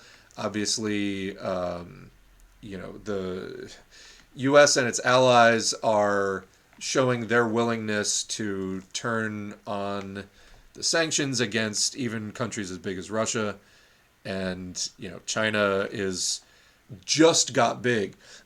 China just built itself up to this point, really in like the last ten years, and they don't want to lose it so quickly. So they want to stay in the game. They want to stay in the picture, and you know they're gonna do what they have to for that. Absent from all of this is questions of social revolution. You know, how do you actually like? there's the whole question of surviving capitalism and all that, and needing a bigger seat at the table within the global order of exploiters. Um, the way out of all of this is through social revolution. So, not competing within capitalism, but ending it on a worldwide scale. That, that, that just doesn't seem to be anywhere in the discussion. And that's my problem with these people. Like, oh, we're anti imperialists. They literally will never talk about ending capitalism just sort of uh, propping up some lesser capitalists and like rooting for the underdog. That's their quote anti-imperialism. It's not anti-imperialism because if that underdog gets any bigger, it will behave exactly like the bigger one. That okay, you know, you hate, and that hatred for the USA is well deserved. USA has done atrocious things and continues to keep doing them. Don't support that, obviously. But the actual answer to that is socialism, not any kind of opportunistic exploitation that just happens to not be um, approved by the U.S. You know, or that takes a little bit of money out of the hands of the U.S. It's it pales in comparison to what the U.S. is doing. It's not an effective strategy for undermining the U.S. Um, and it gets us no closer, really, to socialism at all. The primary thing is always organizing for social revolution. These external conditions, as we've discussed before, are always secondary. They can have an effect, but they're always secondary. And if you're not doing that primary thing, then that that's really what determines the question of where do we go from here. Yeah, the China thing, it's it is complicated actually, but um, they have been allowing a massive amount of capitalism, and I think, you know, bottom line, it deserves a lot more criticism and I, than it's getting. I don't think that the conversation around that is super honest, and uh, you know, when I have tried to ask simple questions and introduce some, you know, basic data points about it, I, I have become increasingly less and less impressed with the pro China folks over the last three years. Uh, they never have good answers to any of the questions. It's a propaganda level understanding that they're promoting, and it's not substantive. So, where I do find more substance is on the critical side. Hence, I have been a lot more critical of China. So, eh, we'll cover things more to that effect, you know, over the course of this year and, and beyond. So, all right.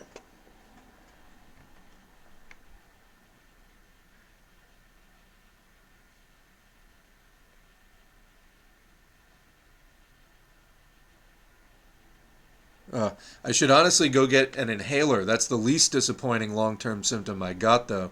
Ever since I had COVID, I'll just drop things out of my hand, which sucks because it affects my guitar playing. I'm sorry to hear that. I don't know if it's related or if I have a different underlying condition, but the doctors I've seen about it seem to brush it off. Yeah, that's what doctors are very, very good uh, at. It's like my hand stops working correctly for half a minute. Um, muscle and nerve problems are one of the most common long long COVID symptoms. So yeah, it entirely could be that. There's a bill in Texas that defines what you can and can't wear in public as a man or woman. If you don't follow these norms, it's a felony. Can I get a link on that or just throw it in TaterTube? Um, that would be interesting to see. Fashion police, literally. I mean, we already know there's you know a variety of things going on with um, you know uh, racist um, hair and clothing laws. Now it's going to extend to sort of every marginalized group. And again, Texas. I have a friend of mine who's hardcore liberal, and he starts by trying to minimize COVID. And when I show him the data, he just brushes it away, saying, What do you expect anyone to do? I don't know, something. Uh, mask mandates, testing, bring testing back. Mask mandates and PCR testing on a weekly basis would be an enormous step forward. So there you go. Those are two very simple, concrete things. Also, improve ventilation and filtration. So there's three things. Uh, look up the hashtag Davos Safe, D A V O S Safe, S A F E, uh, for more, because it's this concept of recently the World Economic Forum gathered, the richest people in the world. Guess what? They had UV lights going, they had PCR tests to get into the facility. They take COVID seriously. These are the richest people in the world, and they're trying to protect themselves from the thing that they're telling you isn't a big deal. So, all things, our schools should be Davos safe, and so on. It's exactly as you described. He doesn't want to face the music when confronted by something they don't want to hear. They focus on the ego, like, I'm fine after having COVID for now. And most people, you know, like a lot of people aren't, and you're fine for now. Anecdotal evidence is really poor. You know, that, that isn't science. Uh, it was just announced yesterday by German Health Minister Karl Lautenbach, or Lauterbach, that, and we read a story uh, on him before talking about COVID's impact on the immune system. All COVID 19 safety measures would be suspended as of March 1st, meaning today. It's worth noting, in light of this decision, that the SPD politician, who also served uh, as a longtime member on the board of directors of the Rhön Kliniken, a leading private hospital group in Germany working in collaboration with the notorious uh, Bertelsmann Stiftung Foundation to close hospitals and steadily privatize healthcare. So that guy that's the same guy, isn't it? That he was talking about how COVID is, um, you know, impacts the immune system, which it does. It kills T cells. Uh, let's see, Lauterbach. Yeah, that was the guy. So, okay. Uh, that's called not acting with integrity. Integrity is when your actions, words, and beliefs all line up. So he knows better, but he's doing this. And it's being pushed by the right wing hospital privatization think tank.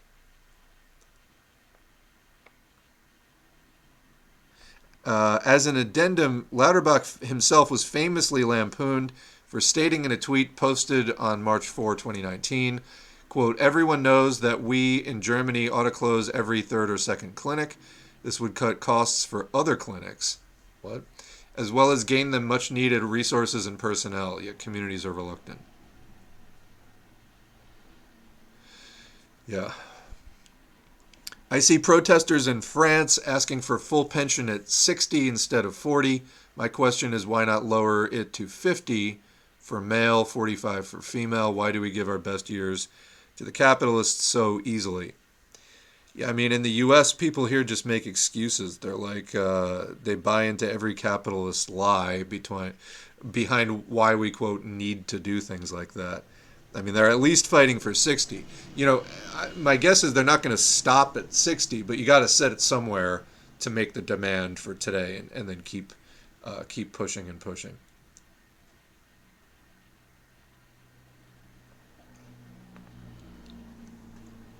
But I agree. Um, we also need more social activities because you know after people retire, um, work is kind of their whole life, and after people retire, a lot of people die really, really fast after retirement, or they just sort of fall apart psychologically, and that's a problem where people don't have enough of a life outside work during their working years.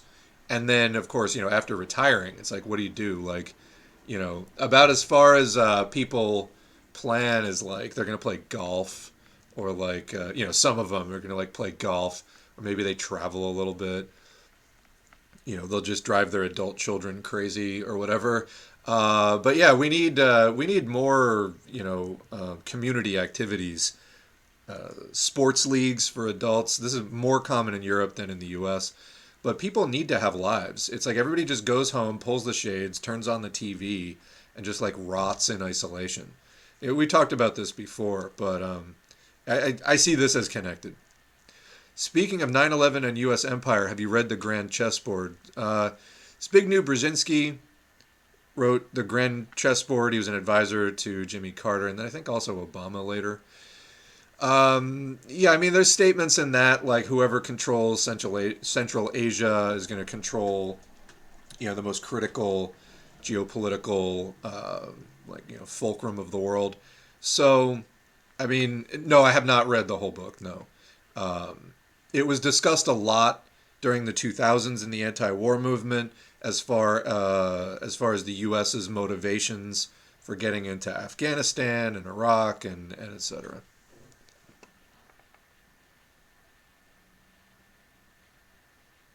This is my parody of the Norfolk Southern What's Your Function advertisement song. Norfolk Southern, what's your functioning? See, and it messed it up on the first line. What's your function? Poisoning your communities with toxic chemicals. Norfolk Southern, what's your function? Disregarding safety in the name of profit. It could be catchier, but it is accurate.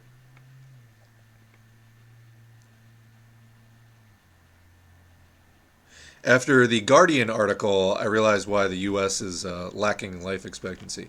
Yeah, it is. It is declining overall, and it's declining for certain populations, like American Indians, a lot more.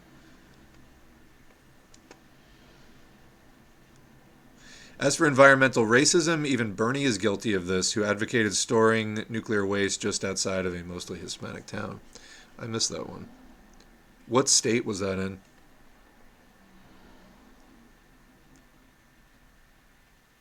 All water and wastewater plants are subject to the FOIA request, that's Freedom of Information Act. You can go and inspect the DMR labs and minutes. If they're not up to spec, you can raise hell. That is good to know. Wasn't the Rage Against the War Machine a people party thing? Could have sworn it was organized by that predator Nick Brana. Yes, that predator part is true. Uh, Nick Brana, or uh, alleged uh, to be true, uh, but it, it is true that there are allegations, is what I was saying.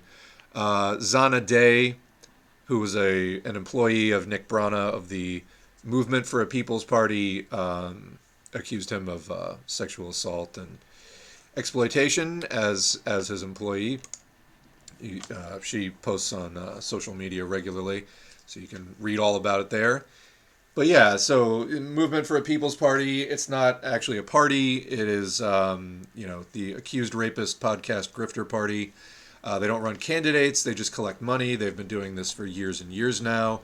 They don't stand for anything. At best, it is a watering down of the Green Party. But again, they don't even run fucking candidates. Now, you're correct. They got, they were co-hosting the Rage Against the War Machine rally it's how you get Jimmy Dore and Chris Hedges and the other MPP affiliated people there. But again, it's not a real party. The Libertarian Party, which was the other co host, however, uh, is a real party. It's the third, I mean, it's loathsome, but it, it's actually a real political party. It's active, you know, in all 50 states, and it's the third largest political party in the U.S. Uh, because it poses absolutely no threat to the system. Literally, the Libertarian Party just advocates the same neoliberal agenda that the Democrats and Republicans do, plus weed, although a lot of states are uh, decriminalizing weed anyway. So, you know, without the, canna- the cannabis plank, uh, libertarians don't have a lot to stand on. Uh, but it's literally they call for the same neoliberalism that the Democrats and Republicans do, just even they're even more hardcore about it. So yeah, I say it's primarily the Libertarian Party because they're a real party with real organizers, whereas MPP isn't. But again, if you're going to host a part, and again, you know, the Green Party uh, wasn't overall foolish enough to do that. The Green Party, uh, some places where their sort of right wing is bigger than their left wing, will sometimes do things with the Libertarian Party. The Libertarians are constantly looking to drag the Green Party down with them into their stew of right wing politics. Uh, the Green Party will often reject the Libertarian Party, but not always. And it's unfortunate when they don't. For example, Jill Stein, who I see as not being from the better wing of the Green Party, uh, she was uh, tweeting enthusiastically about this Rage Against the War Machine rally. So, you know, it's, uh, you know, as they say, divide one into two. Uh, the Green Party has more of a left socialist wing you know that Howie Hawkins eco-socialist kind of side. There are some actual socialists in that party. They don't organize, you know, by democratic centralism or you know anything like that. But you you get people who are actually socialist, and then you get the right wing of the Green Party is more in that contrarian, populist, uh, you know, libertarian sort of thing. So uh, yeah, the Green Party's right wing is uh, not appealing, and they will work sometimes with libertarians.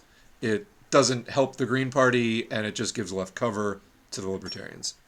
That's not something you you don't want to help the Libertarian Party. Even if they were to uh, turn back the clock on the accumulation of capital, talking about libertarians, a more free market capitalism, then it would be inevitably progressing towards monopolization. Yeah, exactly. Every time we like uh, the Libertarian Party, I think, was founded in 1970, so pretty much the start of the declaration of the neoliberal project. Then it went fully mainstream in 1980 with the Reagan Bush presidency and Morning in America and all that stuff.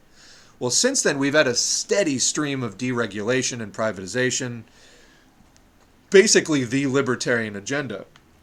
So you can see what it's gotten us more consolidation of capital, etc., etc., etc. Yet because they're so confused uh, about you know historical development and class uh, struggle, class relations, etc. They just keep saying no, it's not deregulated enough. That's the problem. It's still socialism. It was never socialism.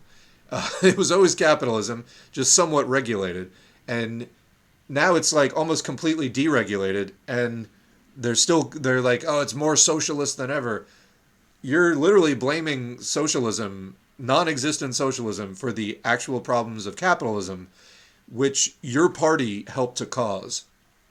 So that's libertarians in a nutshell. Exactly. They're they're calling for a cure which will worsen the disease. Hi from France, everyone. Happy to hear from you. Welcome. Uh, I hate how I have to keep uh, having to refresh because the stream freezes and I lose all the chat. Yeah, I know. Once I get this going, I just leave it alone and try to touch it as little as possible. Uh, let's see.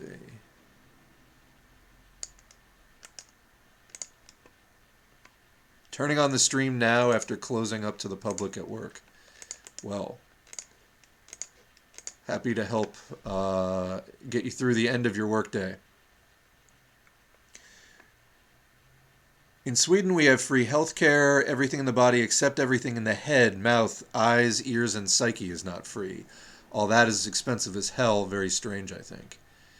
Yeah, well, you know, they don't care if you're mentally suffering, uh, you know, or it is bizarre. But this is the way that they've carved off specialists. Um, the thing is, like, everybody needs that kind of care. So I mean, that was one thing when Bernie Sanders was calling for Medicare for all. He was also calling it for it to be expanded to dental care, which I think they don't get in Canada either. So this actually would have made the U.S. Uh, med- medical system have better coverage than Canada.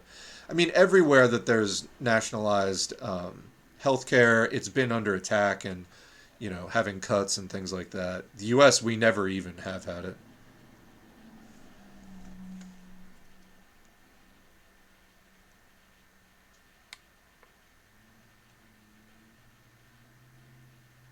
The space comrades will come to save us before China will. Yeah. The comment was phrased a little bit differently. I changed it, but food for thought. Praying to the aliens. I invite you to come live in a South American socialist country for one month and you would change your mind. What country would that be, person who won't be answering because they're banned?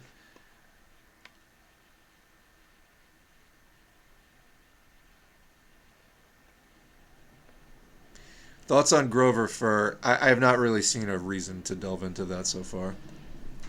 No, no Discord. I don't need to be running a Discord right now. For real, so many people just accept what people say on social media as fact just because they don't want to go against the grain. Absolutely, it's vicious. It's vicious. So that's why you need to know what you're talking about and, you know, stand for that. I had to refute the idea that socialism is just the progressive stage of capitalism. I got dogpiled, but using quotes um, from the Proletarian Revolution and the Renegade Kautsky and the State and Revolution, both by Lenin, I got quite a few people to change their mind. Well, that's good. That's good.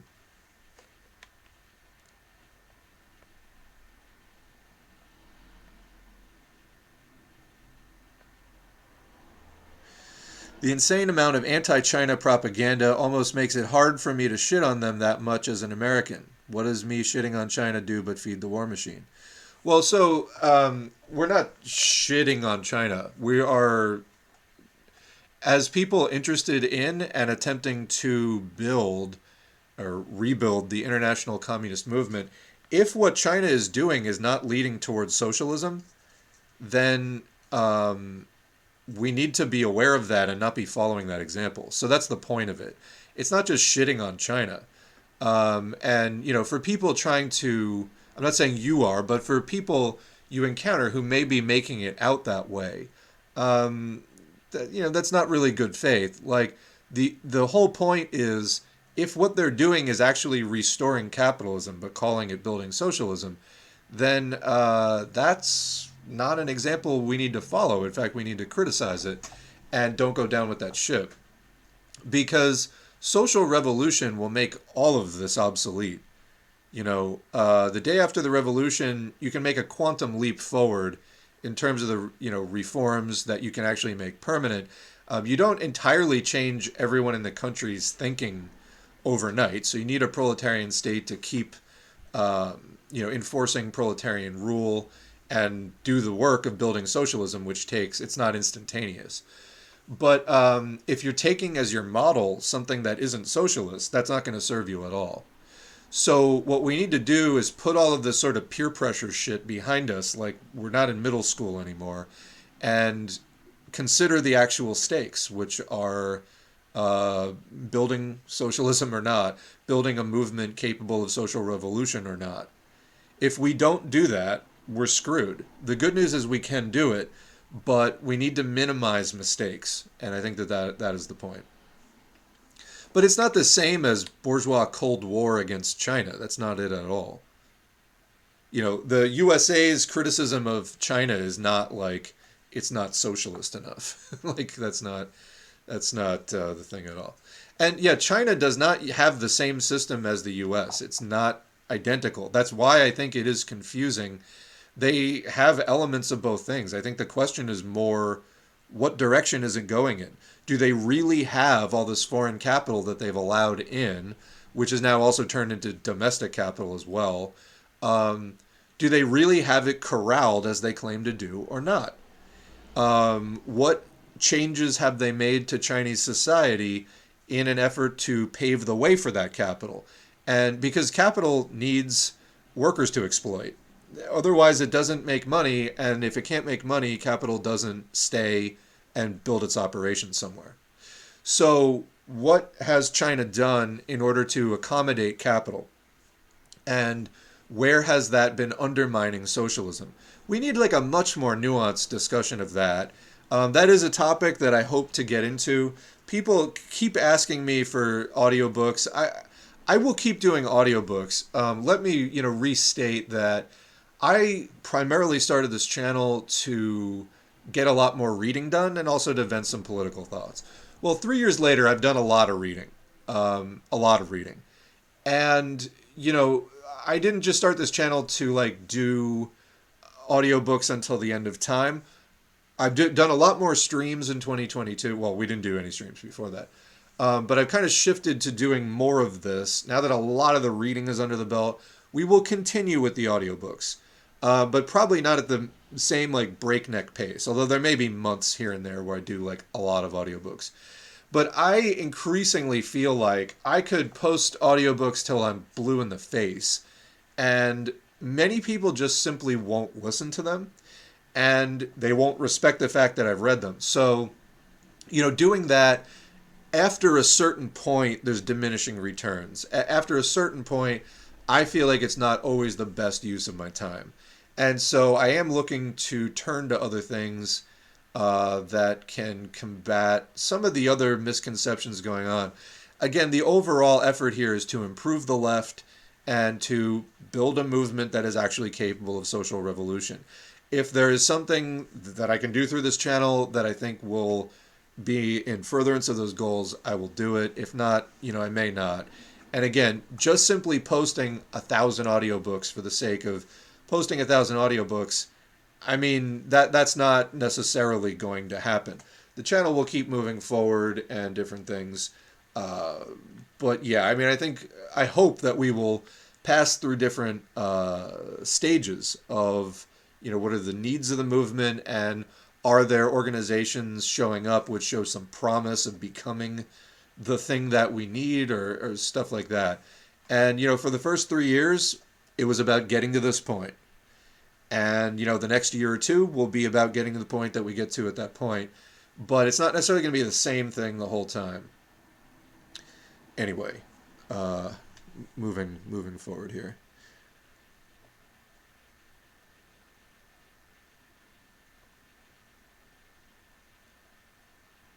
Not to mention that the anti-China propaganda anti-China propaganda directly leads to attacks against East Asian peoples, especially during the early stages of COVID. Yeah, absolutely. Uh, yeah, we, you don't want to contribute to any of that. And, you know, to any sincere comrades in China, like, salute. You know, obviously, uh, proletarian international solidarity. Absolutely. Um, that's not who the issue is with at all. It's to the extent that revisionism has taken hold in China, we need to be relentlessly scathing towards revisionism. That's that's the issue.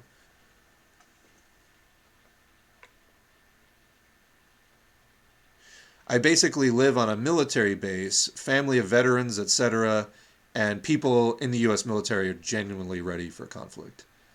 That's terrible. But thank you for that.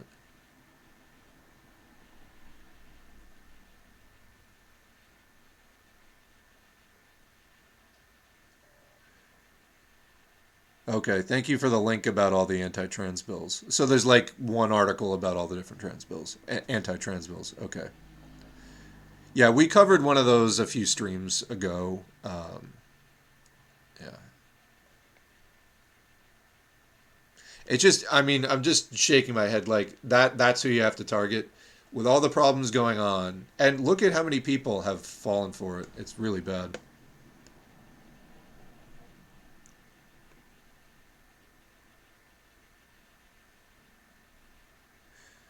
Anyone familiar with Nikos Poulantzas? My socialist study group recently discussed an article of his. His views on the state seem pretty good, apart from a deep fear of, quote, Stalinism. No, I have not. Then again, I'm not into Trotskyist stuff, so.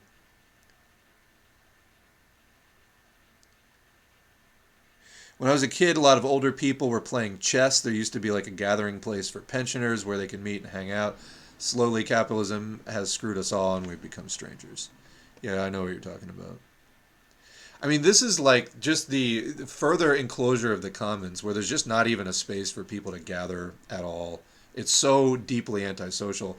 This is also like in the world of like music and the arts, like just having venues, comparing the early 90s, well, I guess that's 30 years ago now, um, the amount of places that have closed due to like rents going up and other things there's just there's like nowhere to go anymore it's really pretty bad and so people are trying to make up for it by going online. And there's some creative stuff happening online. It's not the same though. It's just not the same as like being in a room with people. Some time ago, I posted Marxist Paul's video on criticism, which I thought was very good for learning how to approach other people. Some comrades who followed me said, but he sounds Maoist. Yeah, I've been saying this since the beginning. People need to get over that shit like a lot. If something is correct, that that's what that's what you need to be a correctist. Um, honestly, the the amount of sort of um, anyway, continuing.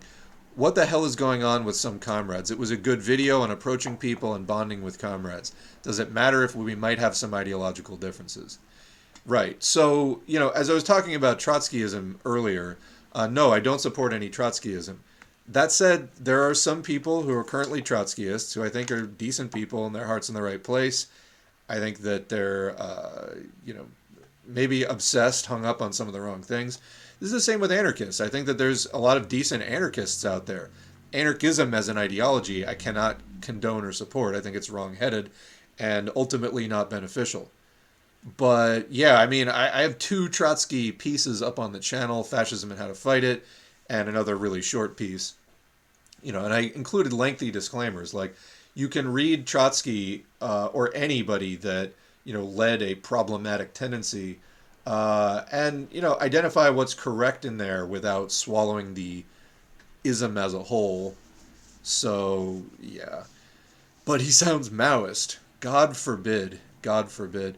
But you know, again, people are so hooked into a lot of kinds of revisionism. They're just, and it's like, have you read it? No, I haven't read it. This is like, um, there's a comment. The commenter eventually pulled back from this but when I uh, posted the Jason Unruh video um, about opposing Putin worship, um, the video multipolar support for Russia violates Leninism. I posted this in the S4A community uh, community space. Somebody said, "Didn't this dude also defend Pol Pot?" So they, they pulled back from this, and, and that's fine. I, I responded to them. But, you know, instead of spreading innuendo, rumors, and fear, because just even posting a comment like that basically says to other people reading it, oh, if you've ever, like, you know, done anything anyone construes as wrong, that even if it's one thing, and even if it's half understood, that everything else you've ever said is completely worthless. That's not the case. And also, how lazy is it to when you could just it, you want to know what Jason Unruh has to say about Pol Pot? Go to his fucking channel, and it'll take you eight keystrokes. P O L space P O T enter. There's literally one video. It's titled "The Truth About Pol Pot," and he says some stuff, and the video's from ten fucking years ago. It's not like he's made a career out of quote defending Pol Pot. What does that even mean anyway? Do you defend Pol Pot against some particular lie that was told about him? Or do you fend, defend everything he did as being like the pinnacle of socialism? Marxism, Leninism, Pol Potism. You know what I mean? It's so lazy just um, kind of circulating these rumors. And I get some people might not realize that that is what they're doing. But for God's sake, stop with the innuendo and uh, you know the whisper campaigns. Try basing your worldview on facts. Anyway, Yes, uh, Paul. I asked, uh, you know, what does he consider to be some of the most important uh, texts to read?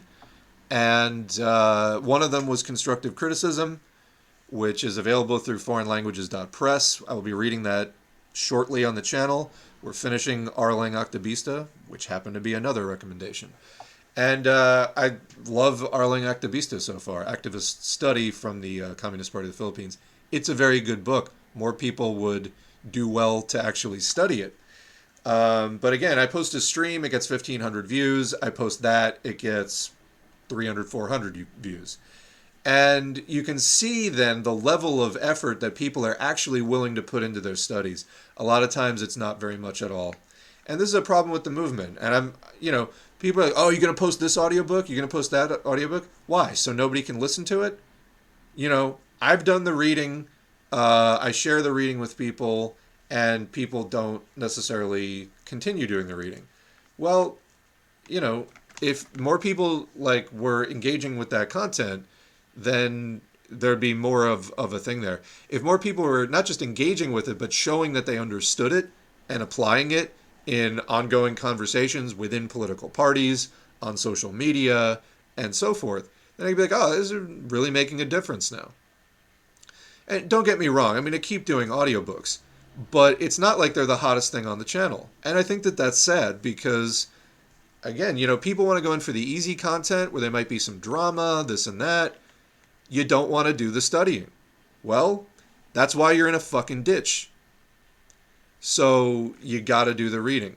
And uh, yeah, it's. I don't know. That's something that has been building up on me for a while watching that. You know, posting perfectly interesting uh, texts that, you know, like change my thinking or advance my thinking on a topic, and they get 200 views. And it's like, then you post some drama thing about Zizek and it gets 3,000 views in like 48 hours. You know, people have got to like get a lot more serious about doing the study. All right.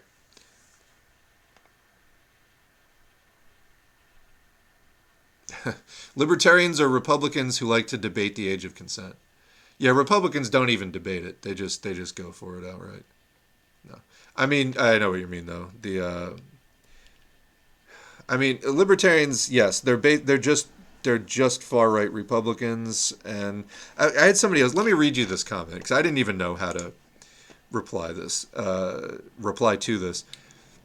I have it set so that I have to publish comments. Comments just show up, and then I have to like click the check mark for them to appear.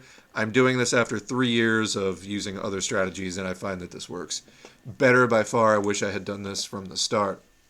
But I had somebody saying that they used to be involved with the Libertarian Party, and um,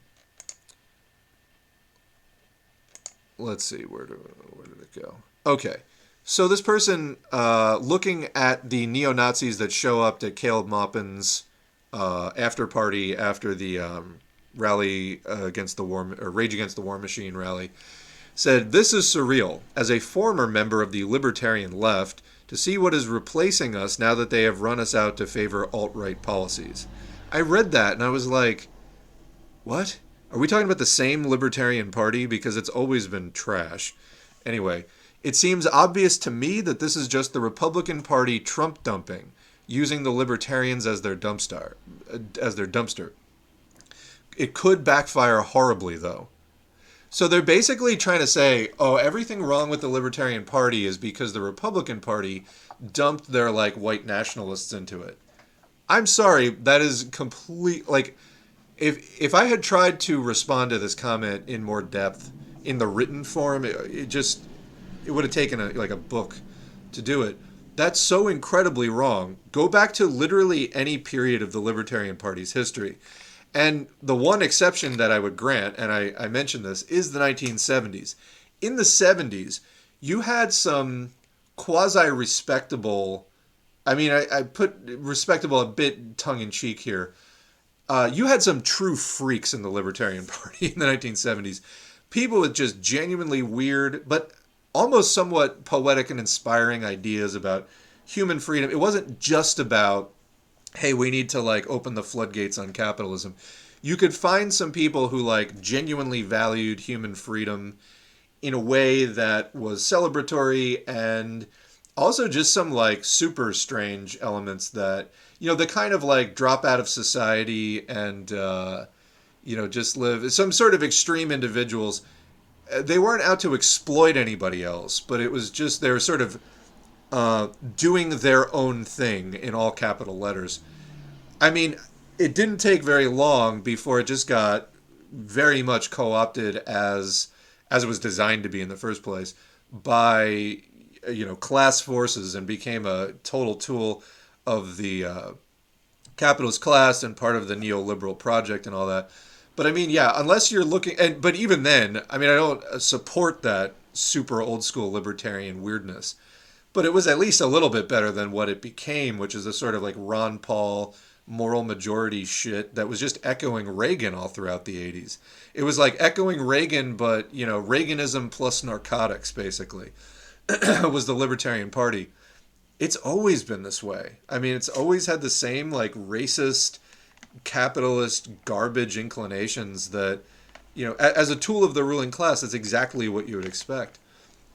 So this person responded, uh, and again, I just couldn't do this justice in a written typed comment, but they said up until about 2012 or so, you think the Libertarian Party started having problems only after 2012?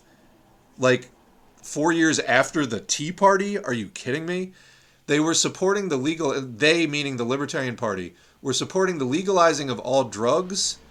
Okay, that's not necessarily, um, you need qualifications on that for it to be a step in the right direction you can decriminalize things. Like certain things are not that dangerous, like cannabis, like psychedelics, for example.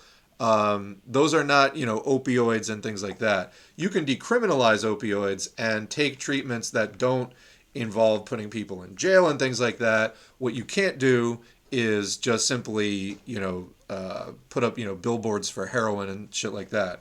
So th- there are qualifications that um, need to be put in place in order to actually break, um, you know, the, the, the drug epidemic and the uh, opioid epidemic. And yeah, some of that comes uh, through the pharmaceutical system, but again, I'll remind you those are legal. Uh, they are controlled substances, but um, that's what you would want them to be is controlled substances because they're extremely dangerous. Anyway, um, yeah, so just simply, uh, we're for the legalizing of all drugs. Look for what the Libertarian Party is about deregulating and privatizing everything. So they, they just want to make money off of that. They don't really give a shit about human suffering. They use the human suffering as leverage for their shit talking points, but that's not really what they're about. No borders. Yeah, again, under capitalism, that's a terrible, terrible thing. Uh, or at least in order to make it work at all, like yeah couldn't you have um, you know if if the right to migration is a human right could we make a better system for that? But what they want is freedom for capital. And it's always going to be a double standard system under capitalism. So no borders. It's probably going to strengthen capital. If it wasn't going to the libertarians wouldn't be for it. Abolishing the federal reserve tell explain to me why this is at all something I would be interested in. They want to go back to the gold standard. Hey, guess who controls the gold? Yes, also capitalists. And they want to get rid of the income tax system. Again, why am I interested in that? Uh, ending all military intervention? No, they don't. That's just bullshit. They will quickly find their system can't exist without it. Uh, and so called foreign aid, which was just a scam anyway. Uh, true in some ways, not true in others. So again, you have a garbage political platform, which we've broken it down here. I've read the platform of the Libertarian Party in an audiobook here on the channel.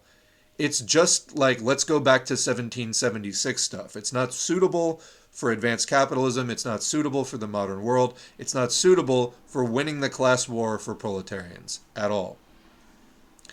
Uh, so they anyway they go on and talk about being wrong. A few other things I liked were gaining popularity but not universally accepted. Okay, well if you like those things, I don't know. We have a lot in common. Um, the left in the group was mostly Georgians, atheists, and anarcho-communists. The main difference seems to be in order of operations. Both types of communists want to eliminate concentrated power. It's just what side, state, or bank needs to go down first. No, so again, you don't understand that. The state is a product of class society.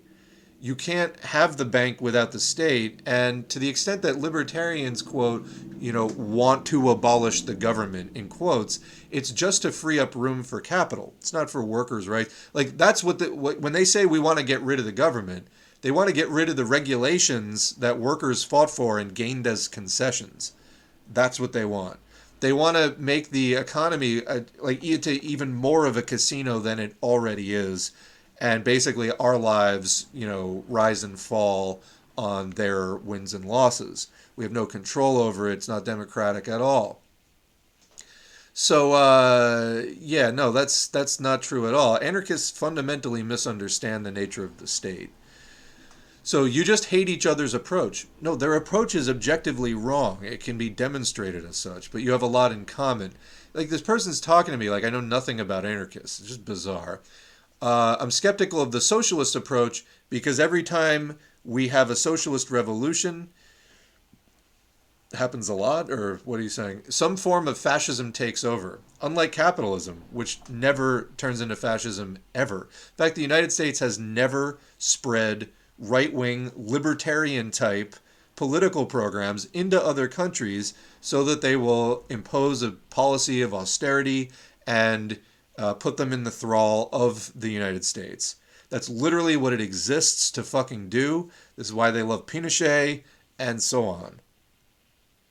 So just absurd. I mean, and let's deal with the comment oh, socialism always seems to turn into some kind of fascism. Note that they didn't qualify that comment at all. So you can't even address it because it's just like, what am I supposed to accept that as a truism? It isn't. And then again, meanwhile, what actually turns into capitalism, uh, fascism? Capitalism. Fascism is capitalism in crisis. I don't know how this person even found their way to the channel here, but I'm skeptical of the socialists' approach because it seems like every time we, yeah, that was that. I think Lenin had the right idea, but I have no faith in it.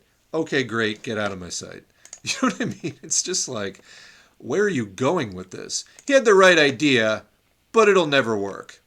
Okay, enjoy capitalism because that's all you're ever going to get thinking like that. I thought Jill Stein was to the left of Howie. Nope. I remember Howie promoting Russiagate and Stein not. Neither seemed that principled. No, you remember people saying that Howie Hawkins propagated Russiagate.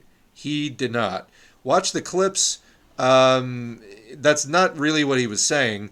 And now, in hindsight, with the Russia war going on and her appearing at this Rage Against the War Machine rally, would you maybe consider reevaluating what her stance on the quote, you know, opposing Russiagate actually was? I agree that it's absurd. You know, Hillary Clinton not campaigning properly and being a shit candidate that was offering no change in a time where people desperately want change.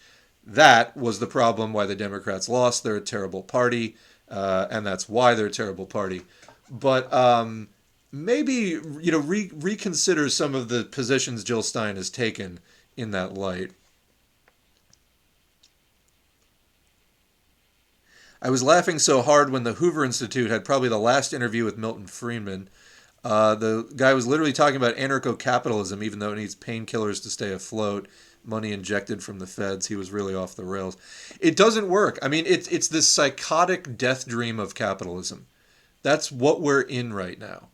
And we have to build the thing that will come after. That is our task.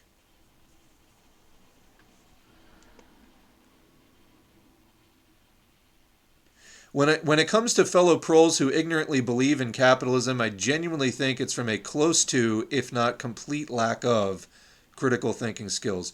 You're correct, and that reminds me, there's a text that I have been uh, wanting to do on the channel. This is something I actually truly am. Um, there's a good book I encountered a while back, Asking the Right Questions. And let me see if I can grab a copy of this.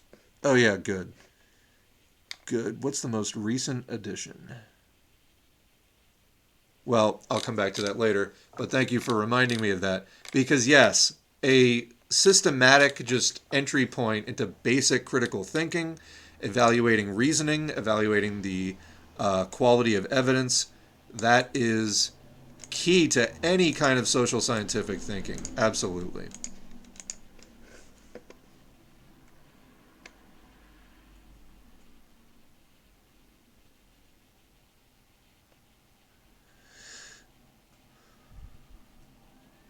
Most predators are in right-wing institutions. It is total projection to accuse, you know, trans people of being, uh, you know, groomers and sexualizing children. Absolutely. Another comment is very telling that all these quote alpha male heterosexual types also spend every day of their lives obsessed with trans people. Again, you know, if this is, uh, I, you know, I asked one of these people, I'm like, I don't care if someone wants to be trans. Like, that doesn't affect me in any way, let alone hurt me. Why do you care? He just literally had no answer.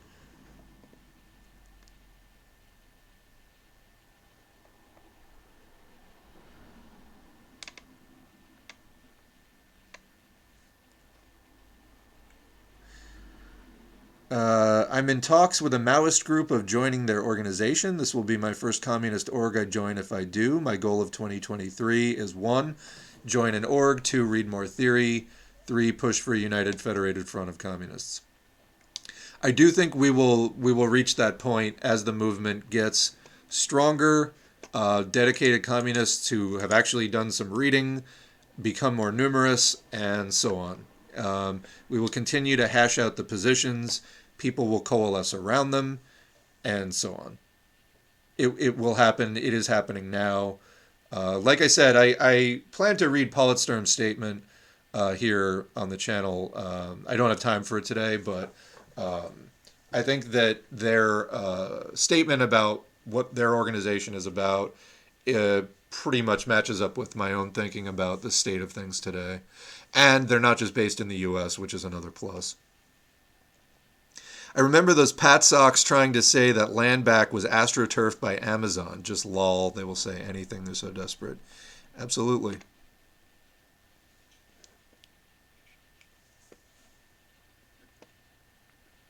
I'd rather work with Maoists and anarchists than the PatSocs fascists and Maupinites. Absolutely. I mean, the PatSocs fascists and Maupinites aren't left, so you know they don't represent our class interests. Maoists and anarchists do, um, you know, they're at least aiming for something uh, similar. And, and yeah. Now, I know that there's, um, you know, uh, anarchism has been described as a petty bourgeois ideology. It's followed by a lot of people who are proletarian, which I didn't understand what that meant at first when I encountered that. But it's followed by a lot of people who are proletarian. However, um, anarchism itself is suffused with petty bourgeois individualist consciousness. It puts the individual ahead of the class and seeks liberation of the individual directly rather than liberation of the individual through liberation of the class to which the individual belongs. And as such, it is this sort of individualist petty bourgeois uh, philosophy. So the good news is if you made it that far, you know, you're pretty close. Um, just kind of need to come over to, you know, people will often uh, make them, I think, genuinely mistaken statement that Marx was kind of an anarchist and in some ways anarchists are the true Marxists. No, Marx and Engels, like there was anarchism back in their day. They had exchanges with uh, Bakunin, like so uh, they up on the channel we have a playlist Marxists on anarchism. And this didn't start with Lenin. Marx and Engels were very much down on the Bakuninist approach. There's a good one um, called The Bakuninists at Work. It's an account of a failed revolution in Spain, uh, or it's, I mean, the bourgeois revolution in Spain around 1870, a few years on either side, and how the anarchists or Bakuninists um, led the most ineffective possible uprising. So that. So again, I think a lot of anarchists have their head. I mean, they're they're, they're heart in the right place. Um, I can't endorse anarchism though, but I think that there's potential there for you know, and maybe not everyone. Yeah, and keep in mind, a lot of internet anarchists are. Um, uh, basically just rad libs. I mean, you get like the Vaush, I'm an anarchist thing. No, you're a fucking Democrat. Uh, you're not a, you're like, you're not an anarchist. But um, even the committed anarchists, you will see them making a lot of errors in their, you know, uh, a lot of them have adopted some kind of anti communist position. And they make a lot of errors and they get um, fed into the hands of the ruling class as a result of it. And you can you can see this. So.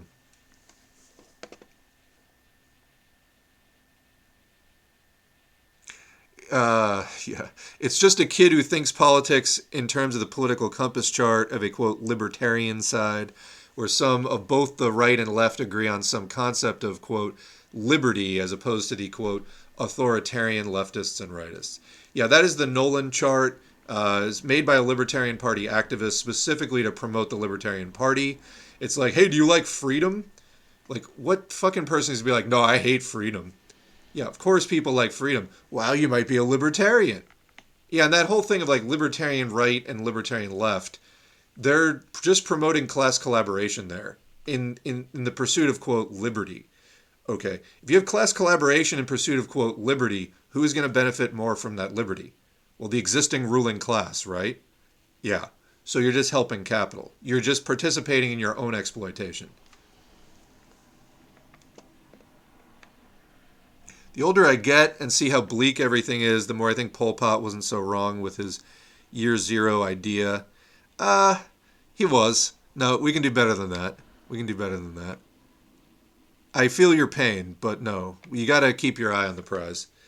Um, again, capitalism is going through its its death throes, and it is bleak and miserable. But we can do better.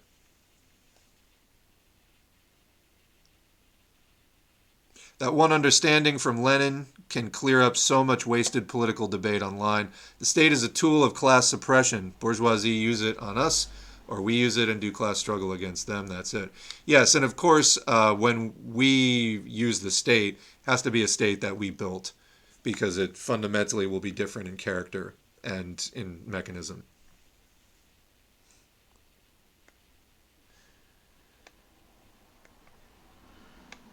You know, I've heard the anti vax allegations against Jill Stein. I never saw them. I'm not saying that they're not there. It would fit the profile, but I didn't actually read them myself, so I can't say one way or another.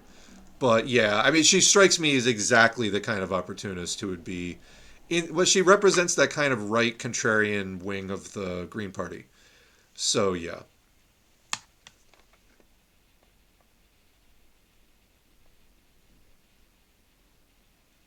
All right, it's uh, 2:15 a.m. in Greece, so have a good night. We will definitely see you again. Uh, new to the stream, but I've listened to some of your videos. It expands my leftist views uh, recently. So far, I'm vibing the discussions. Well, good. You know, I think if nothing else, we try to come off as reasonable here. We have the positions that we have because we've thought it through. And, you know, when new things come up, we consider them and make changes accordingly. Um, we're trying to help improve the left in exactly the way that you're describing. So good. I'm glad that it has expanded your views. That's the whole point. It's expanded my views doing this project, and the more uh, people that can share in that, the better. I think we need a revitalization of the overall movement, of the struggle. Uh, you know, better struggle creates a better vanguard, which is just sort of the leading edge of the most class conscious people within the movement. Uh, some people just oh, it's a relative term. Some have more than others. And those people will go on to form the parties and organizations that are going to lead us out of this. It will happen. As a former anarchist, pretty much what I was just saying about anarchism. So, yeah. Yeah, I mean, I considered anarchism for a while too. And then I was like, how do anarchists take power? And it was just literally a matter of time after I asked that question that I was like, oh, this isn't uh, really going anywhere. I did a Zoe Baker criticism video. I did not think Zoe Baker was great, at least from the video I saw, but it was just one video. It was it was a lot of stuff of harkening back to what Marx and Engels called primitive communism or hunter gatherer life, you know, prior to the emergence of surplus and therefore a state. Um, yeah, but I mean, we, we left that behind long ago. We don't live in hunter gatherer societies anymore. And so you, you have to actually make a plan that's relevant to this stage of production. So, yeah. But again, I'm not, uh, you know, world's biggest Zoe Baker hater. It's just literally, I just watched that one video, didn't really see a need to, um, or didn't have an urge to keep watching further. If individuality is the be all end all of revolution, why would a single revolutionary sacrifice their own life for their movement? And quoting Che, shoot me, you coward, you will only be killing a man. Yeah, that's the thing where if you want your anarchism to be social at all, you have to start thinking beyond yourself as an individual and then your you've already got a foot in the door towards undermining your anarchism. So yeah.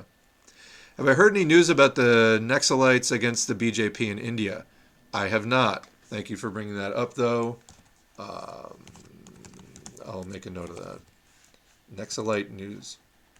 When you type that in, you get Naxalite news as a uh, suggested thing. These are the Maoists in India behind various uprisings. I have heard conflicting things that their movement is both shrinking and expanding, and I'm not really sure which is true. Uh, is a revolution when the masses occupy a central building with guns? No. A revolution is when there is a change in who is the ruling class. Uh, how that actually happens is going to differ at different points in time. So, you know, back in Lenin's time with the Russian Revolution, this was prior to the full emergence of like the military industrial complex and the, you know, that kind of standing army apparatus. It's different today. Um, revolution in some ways would have to be different. It all comes down to mass action, though. It does all come down to mass action. The masses are the deciders of history. Uh, we in the vanguard are trying to provide leadership, and so we seek influence with the masses uh, in a partisan way that helps the working class. Um, but in the end, it, it comes down to do the masses listen to us? What do they want? Or you know, do they want to keep upholding the status quo? Because it is our work. It's the working class's work that keeps this system going. If we stop tomorrow, the entire system would break. So it's within our power to stop. And nonviolently, the capitalists might freak out and try shooting people. Bottom line is, if everyone stopped working, the system would come to a grinding halt and we could have whatever change we want. As long as the masses reject their own power in that situation, uh, they're going to keep perpetuating the system. Or they will look to some source outside of themselves for the solution to how do we stop capitalism. Well, you stop capitalism by stop you, you stop enacting capitalism. Um, you stop building capital.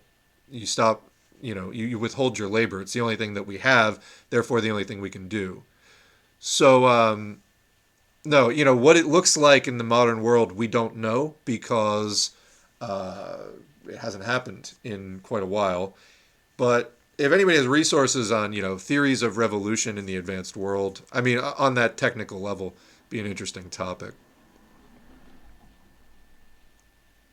not to generalize, but I've come across a fair amount of anarchists who fundamentally just don't understand. Well, it is, I think, a, an easy position that a lot of people start out with. Um, it doesn't require any study, and it's just like, I reject all the things I don't like. And there's nothing bad about that impulse per se, but it can't end there. It can start there, but it can't end there. You got to follow it up with additional um, study. You know, you got to study the history of other movements because you got to realize you're not the first person to have that idea and you know that's where the history 175 uh, years since the communist manifesto was published now uh, 1848 to 2023 so you know we got we got a lot of um, history behind us you got to study that you got to see what worked what didn't work and uh, so yeah you can start with the anarchist impulse of I just want liberation, and I you don't have any of the nuance of what that means and how does that relate to class exploitation and so on.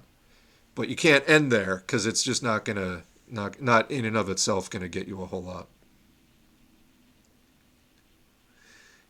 Uh, yeah, I've noticed a lot of individualism in anarchism. Yeah, I mean that's basically what it's about. Yeah.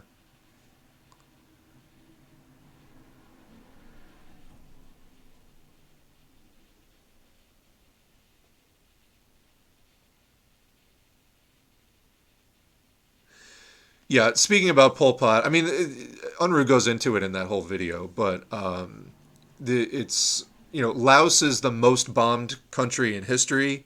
Cambodia is you know not far behind. The U.S. was horrifically brutal um, uh, against Cambodia, so.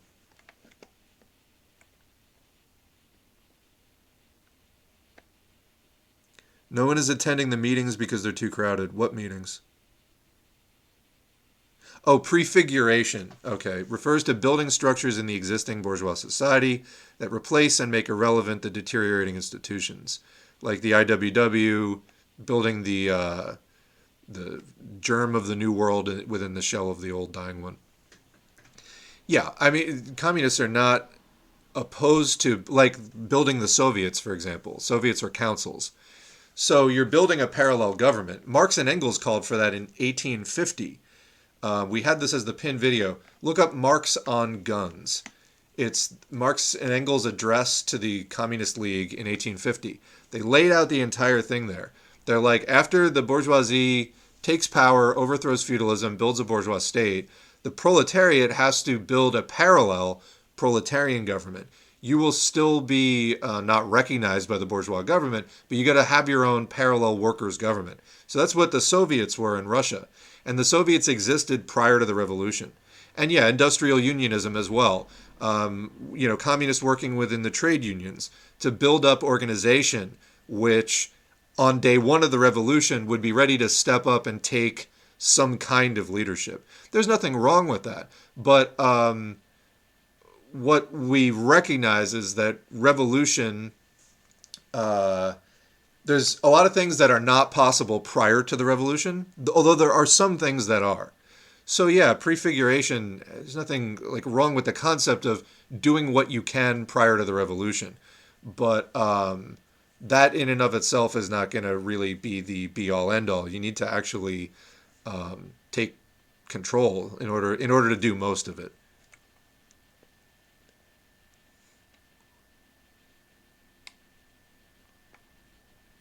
Uh, I have no problem with people talking critically about their experiences with anarchists, not at all. I would like to see people outgrow their anarchism and Trotskyism and anything else that doesn't work. Um, and if that was their experience, then that's fine. And, you know, as far as it, quote, not being really useful, I find more people who say that tend to be the anarchists who don't want to hear it, don't want to change. So, yeah.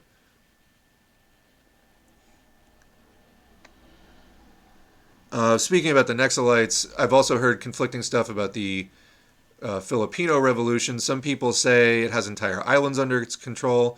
Others say it just has activity on one island, etc. Uh, yeah. Um, yeah, I'm, I'm not up on that either, but I'll see if I can, when I'm doing the Naxalite stuff, uh, bring up something relevant on that.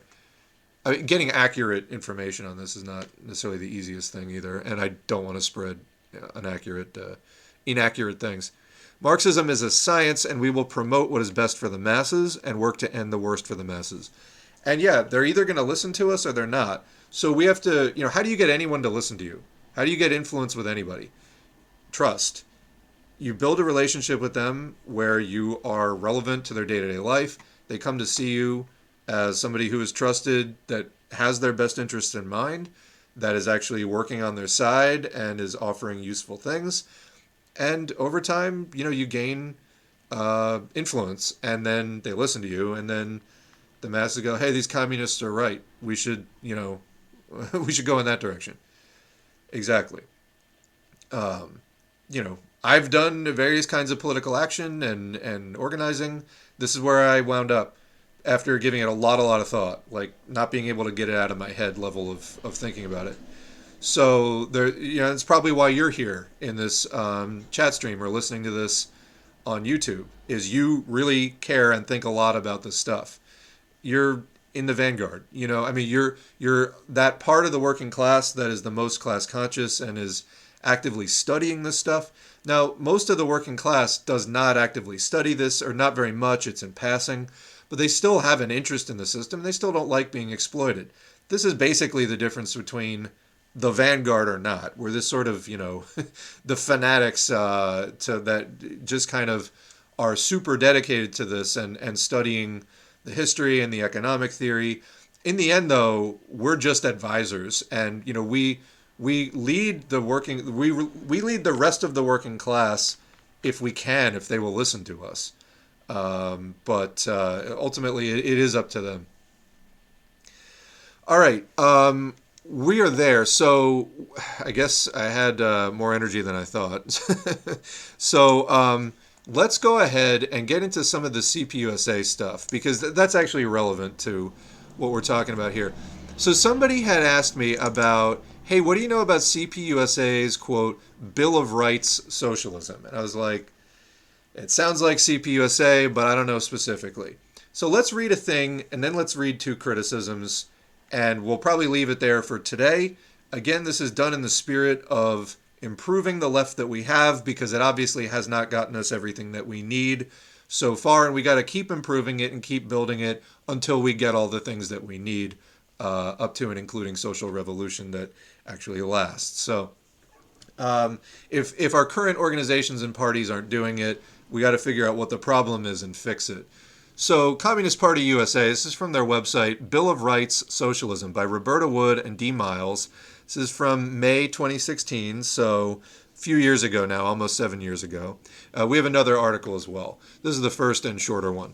Socialism is a common sense path to a fairer, more prosperous, and more democratic USA.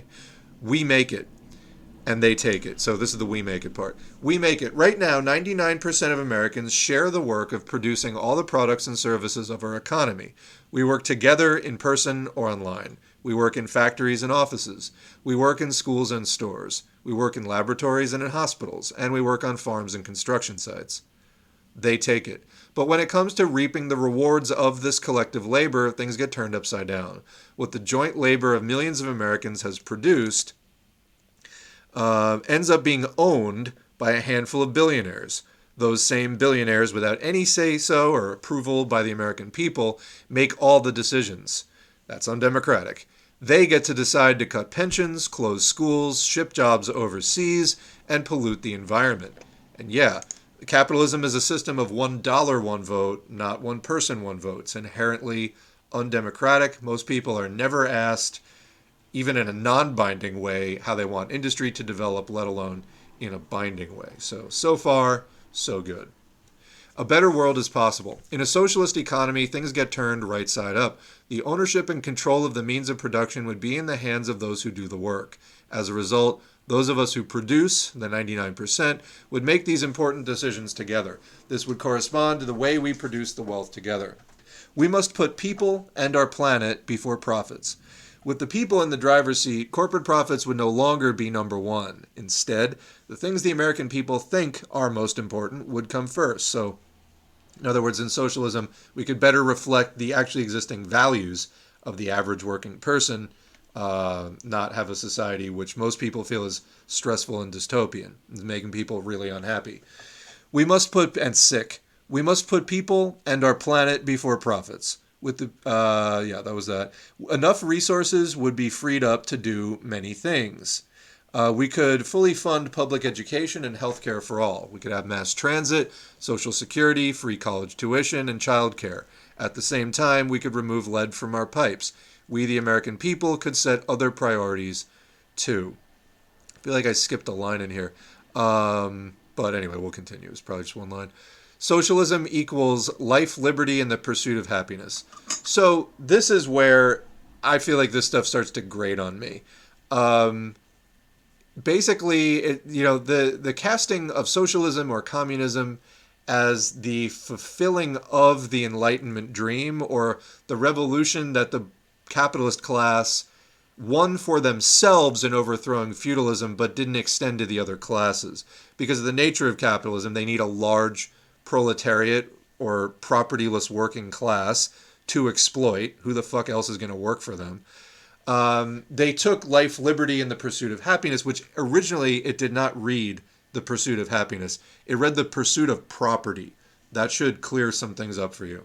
So, socialism as life, liberty, and the pursuit of happiness um, for all people, not just the capitalist class. Eh, I don't think that's the best framing of it. Now, I get that they're going for this kind of cringy Americana thing that they often pub, uh, you know, they often do their propaganda in this vein of, um, you know, socialism is when American values are actually applied to all American people. But the thing is, most people who are at the point where they're interested in socialism just kind of want to scrap this whole system. I mean, in a way, this is a lot of the debate that um, the whole PATSOC thing emerged out of in the first place. And CPUSA was pointing out, or sorry, people were pointing out that CPUSA was issuing statements against, say, a Caleb Maupin, but they're engaging in a lot of the same kind of um, rhetoric themselves. So it's like, well, you're still doing the kind of, you know, patriotism thing uh, anyway, and they're just sort of trying to put up this, criticize this other guy for doing the same thing that they were doing in some ways. Anyway, enough resources would be freed up to do many things. We could fully fund public education and health care for all. We could have mass transit. Oh, I just read that part. Anyway, derp. Uh, in a socialist society, people would get paid for the hard work that they do. They would be rewarded for the initiatives they take. The difference? Corporate big shots and hedge fund managers could no longer walk up with trillions of dollars that beyond, belong to working families. War, racism, sexism, and homophobia would lose their corporate sponsors. We could apply the full power of American ingenuity and technology to reversing climate change and developing green industries. America's rich and diverse heritage could flourish in music and literature. Sports, dance, film, and art would be available to everyone. Uh, opportunities would open up for millions of young people to contribute their talents and energy. This would result in well paying and satisfying careers for our nation's youth. Small businesses would have a role to play, would they now, in building this vibrant economy. Tell me something. Um, what was one of the first things that they found out in trying to build the USSR? Was that the petty bourgeoisie was like one of the biggest obstacles? Interesting. Uh, they would be protected from the unfair advantages given to big corporations. Um, yeah, I don't like that at all. Bill of Rights under socialism. Socialism in the United States would be built on the strong foundation of our Constitution's Bill of Rights. This includes making the promises of freedom of speech, freedom of religion, and equality for all real. The rights to a job, to health care, and education must also be guaranteed by the Constitution. The criminal justice, police, and prison systems must be overhauled from top to bottom in order to get rid of racial disparity. Voting rights for people, not for corporations. A fairer political system goes hand in hand with a socialist economy. To work effectively, socialism needs the active and informed participation of the American people. The American people already agree that corporate money must be barred from corrupting our election system. Again, corrupting the election system. I mean, it works for the people it's supposed to work for. Uh, but anyway, 10 million undocumented workers are a part of our country's working class. They must be welcomed to participate as citizens in a socialist democracy. By the same token, the voting rights of millions of incarcerated Americans, mostly African Americans and Latinos, must be restored. In place of voter suppression laws, fair election processes are needed. Universal voter participation is the basis of democracy. They're really putting a lot of emphasis on this. And I feel like this goes hand in hand with the sort of naivete that they promote about vote against fascism, etc. US elections are a fucking joke. Like, they're not real, okay? So, um, Anyway, in both open and hidden ways, racial inequality and sexism are built into the structure of our nation's capitalist economy and society. Rooting it out is a task for the entire American people. That's the only way we can build the unity that we need. It is this unity that will give us the power to build a just and democratic society for every one of us and for future generations. A socialist society also needs checks and balances, organizations at the grassroots level. I'm just wondering, like, who is this written for? Um, again, I feel like most people interested in socialism are looking to more or less sweep away what we have now, not like improve it. And the people who are interested idealistically in improving the current uh, system are pretty thoroughly anti-communist. It just it seems very odd to me, but uh, organizations at the grassroots level can make sure that there are democratic controls. Our country already has great traditions of grassroots organizations town hall meetings, tribal councils, uh, tribal councils, and you're including that in our country. Um, I, I have some technical questions about that, but anyway, and student governments. Student governments. Our working class has gained valuable experience in operating labor unions, cooperatives, and credit unions. At a local level, Americans contribute their talents in PTAs, churches, and charitable organizations.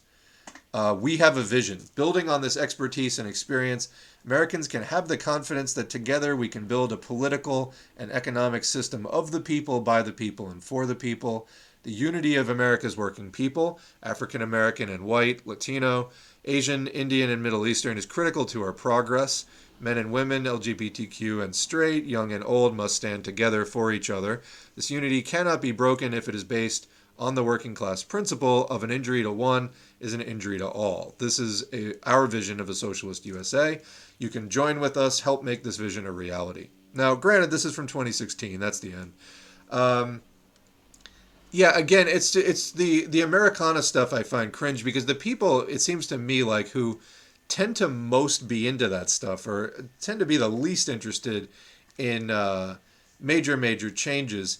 Is this just effective, um, you know, strategy? I mean, you had the one thing about the small businesses that I really kind of fundamentally agree with, just on a Marxist level. The rest of this for me is this sort of like, who are you appealing to? writing this. That said, it's not technically incorrect in a lot of ways, but um, I kind of, I mean, I want to say kind of boring. Um, is you know, as agitation, it sucks, um, and it seems to me like digging into digging into this sort of uh, you know Americana and like that vague patriotism of American aesthetics and the quote American way of life. I don't know. Aren't people who are into that stuff kind of too comfortable to even consider a communist revolution? Uh, so anyway, the the tone strikes me as odd, even if a lot of it is technically not incorrect. Um, yes, eventually, like a lot of you know normies would have to uh, support um, the the kind of change that socialists are pushing for. It seems to me though that agitating out of specific problems people are having rather than this sort of the positive aspects of Americana seems more the pathway forward. But anyway, leaving that for what it is, there's another article, Bill of Rights, Socialism and the Future of the Republic by Brad Crowder from December 8, 2020.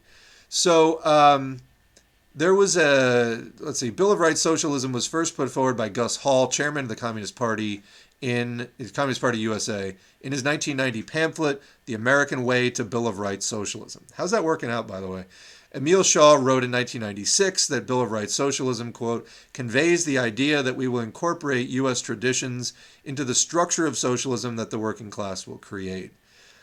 No doubt like there may still be a pta or like something like that. I mean or the, at least the the principle of it. But um, I don't know. It strikes me that this is way out of step with uh, the actual building of support at this particular stage of things. So anyway, um, and again, I know that that's a bit vague.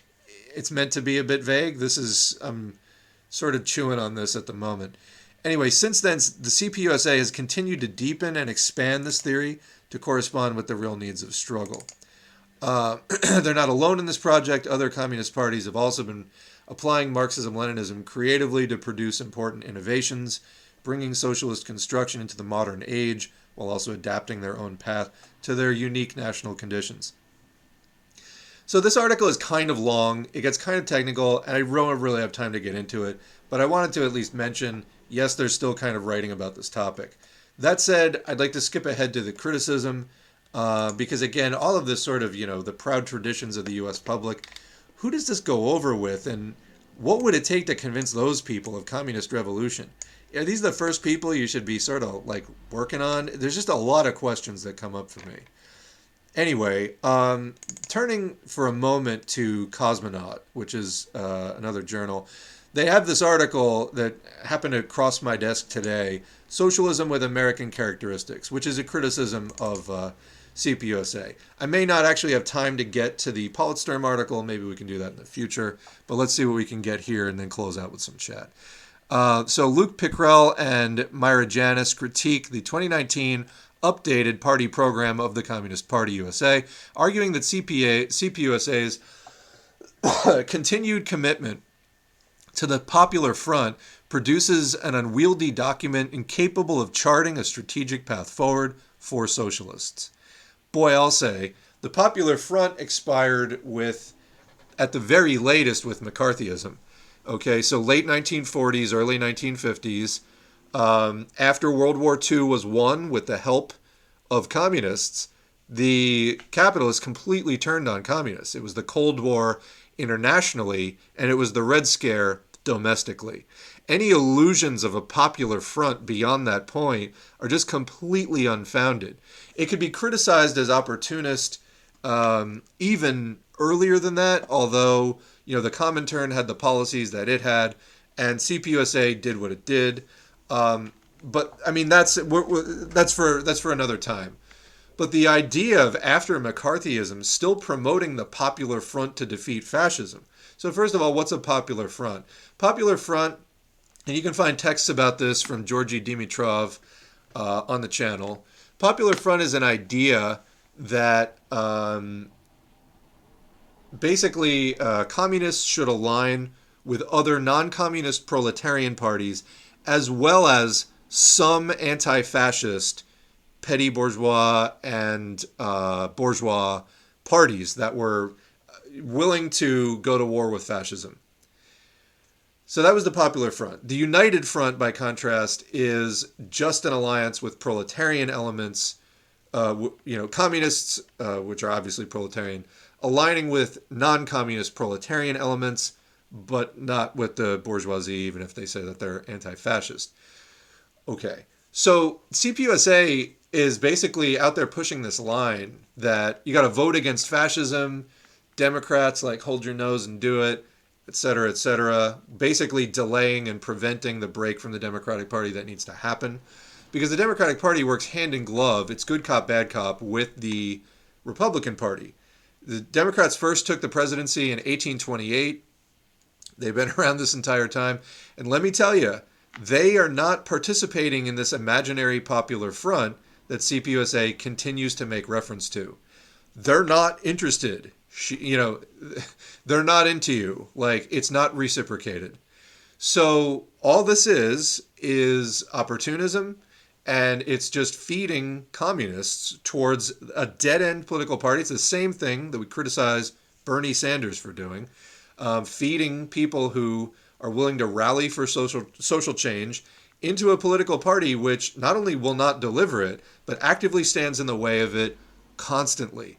And uh, when it comes to the Republican Party, some of the Democratic Party will rightfully call it fascist, and they will even pretend to be against it. But here's the thing if the Democratic Party really wanted to shatter and destroy the Republican Party, they could by aligning with the left.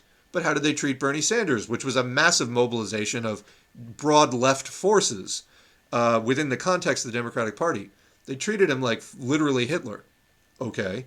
Well, so I don't think that they're really interested in working with the left. In fact, Joe Biden's whole thing was we got we shit on the left's head and we still won anyway. We don't need the left. Then what happened in the midterms? Yeah, oops. But they don't care. Their p- purpose is to perpetuate the system, which is exactly what they keep doing. And um, they need the Republicans to do that. They need good cop, bad cop. Both of them are funded by the same 1% rich interests. So why are you supporting the Democratic Party, which is completely controlled by 1% money and always will be? It's not a suitable space for uh, ideological struggle. Uh, they're anti-communist. They're they're not reciprocating your desire for a popular front. Joe Biden just literally told you the exact fucking opposite. It's pathetic tailism it's tail you're tailing people who don't even want you to tail them. It's that fucking sad. So anyway, um, that's not to say that there aren't a lot of good rank and file members in CPUSA who joined and are in there for six months or a year or a couple of years, and they're trying to do what they can within the party. I'm talking about the long entrenched leadership of CPUSA, which has been holding lines like this for a very long time. So let's read, and that'll be kind of the end of today's stream. Uh, introduction The Communist Party of the United States, CPUSA, celebrated its 100th anniversary, uh, and signs would appear to augur well for the organization in the coming years. Recently, the party discussed running candidates for office. Membership numbers are rising, and the party credits itself and its allies for the broad front that defeated Donald Trump in the 2020 presidential election. Look, no one listens to CPUSA outside of CPUSA members. That's just a fact, okay? No one's like, I'm undecided. I'm not a CPUSA member, but what does CPUSA have to say? No one does that. Taking credit for that is just absurd and again kind of sad and desperate. So, anyway, having abandoned the Democratic Socialists of America, DSA, an organization in a crisis of political direction, we've covered the crisis within DSA recently. Uh, look back to the previous live streams. Um, and gazed upon the desolate expanse that is revolutionary socialism in the United States. Indeed, it is greatly in need of, of a revitalization. Uh, one we're hoping to contribute to, because if we don't, well, what's the alternative? Some comrades have turned away from the red rose toward the tried and true hammer, sickle, and gear. Unfortunately, these comrades will not have escaped the politics of class collaborationism by fleeing DSA and may find themselves in even hotter water. By the way, I often say get to know your local left, find out what's going on around you. If DSA is the only thing, do get involved with it, network with people. The idea is not that DSA is going to be the be all, but that you meet people through that, you find out what else is going on, things that I don't know about and can't recommend to you, but you can find out through getting involved in your local left. And while you're in DSA, fight for the left wing of it. It can only help because if DSA ever does split and the left wing of it breaks off, overnight that would be the biggest socialist organization in the country. That said, uh, DSA has been led by, quote, moderate or right leaning leadership that advocates collaboration with the Democratic Party constantly. Major problem, that's a major dead end. And if you're in it, fight against it while you're doing your networking and finding out what is going on in your area. And the other thing, I you know, I've said to people, uh, I almost rather see people join DSA over CPUSA for the purposes I just mentioned, because at least DSA does not have the pretense of being communist. CPUSA, on the other hand, will tell you to collaborate with the Democratic Party. Um, what's their excuse? You know what I'm saying? So you at least know what you're getting into more with DSA. Uh, it's Big Tent. It is what it is. And, you know, I've uh, tried to clarify this uh, time and time again. To be fair, I think people are finally understanding what I've been trying to say with that. But, all right. So the CPUSA marked its centenary with an updated version of the party platform, The Road to Socialism USA. Reading through the document is daunting, an astounding 61 pages long. It meanders across 10 disorganized primary sections and dozens of subsections. Boundaries are porous. The introduction contains a conclusion, ideas repeat, and lists of occasionally intriguing demands are relegated to side- sidebars. Friedrich Engels' critique of the German Social Democratic Party's Erfurt program, quote, the fear that a short, pointed exposition would not be intelligible enough, has caused explanations to be added which make it verbose and drawn out, applies just as accurately to the CPUSA. These comrades, hoping to attract as large an audience as possible, that's kind of what I was saying about that last article. I was like, who are you trying to appeal to? Um, in hoping to attract as large an audience as possible, have thrown everything but the kitchen sink toward the proverbial wall in a desperate attempt to make something stick. Asked to accept the program, one struggles for solid footing. How can one determine agreement with such an incomprehensible document?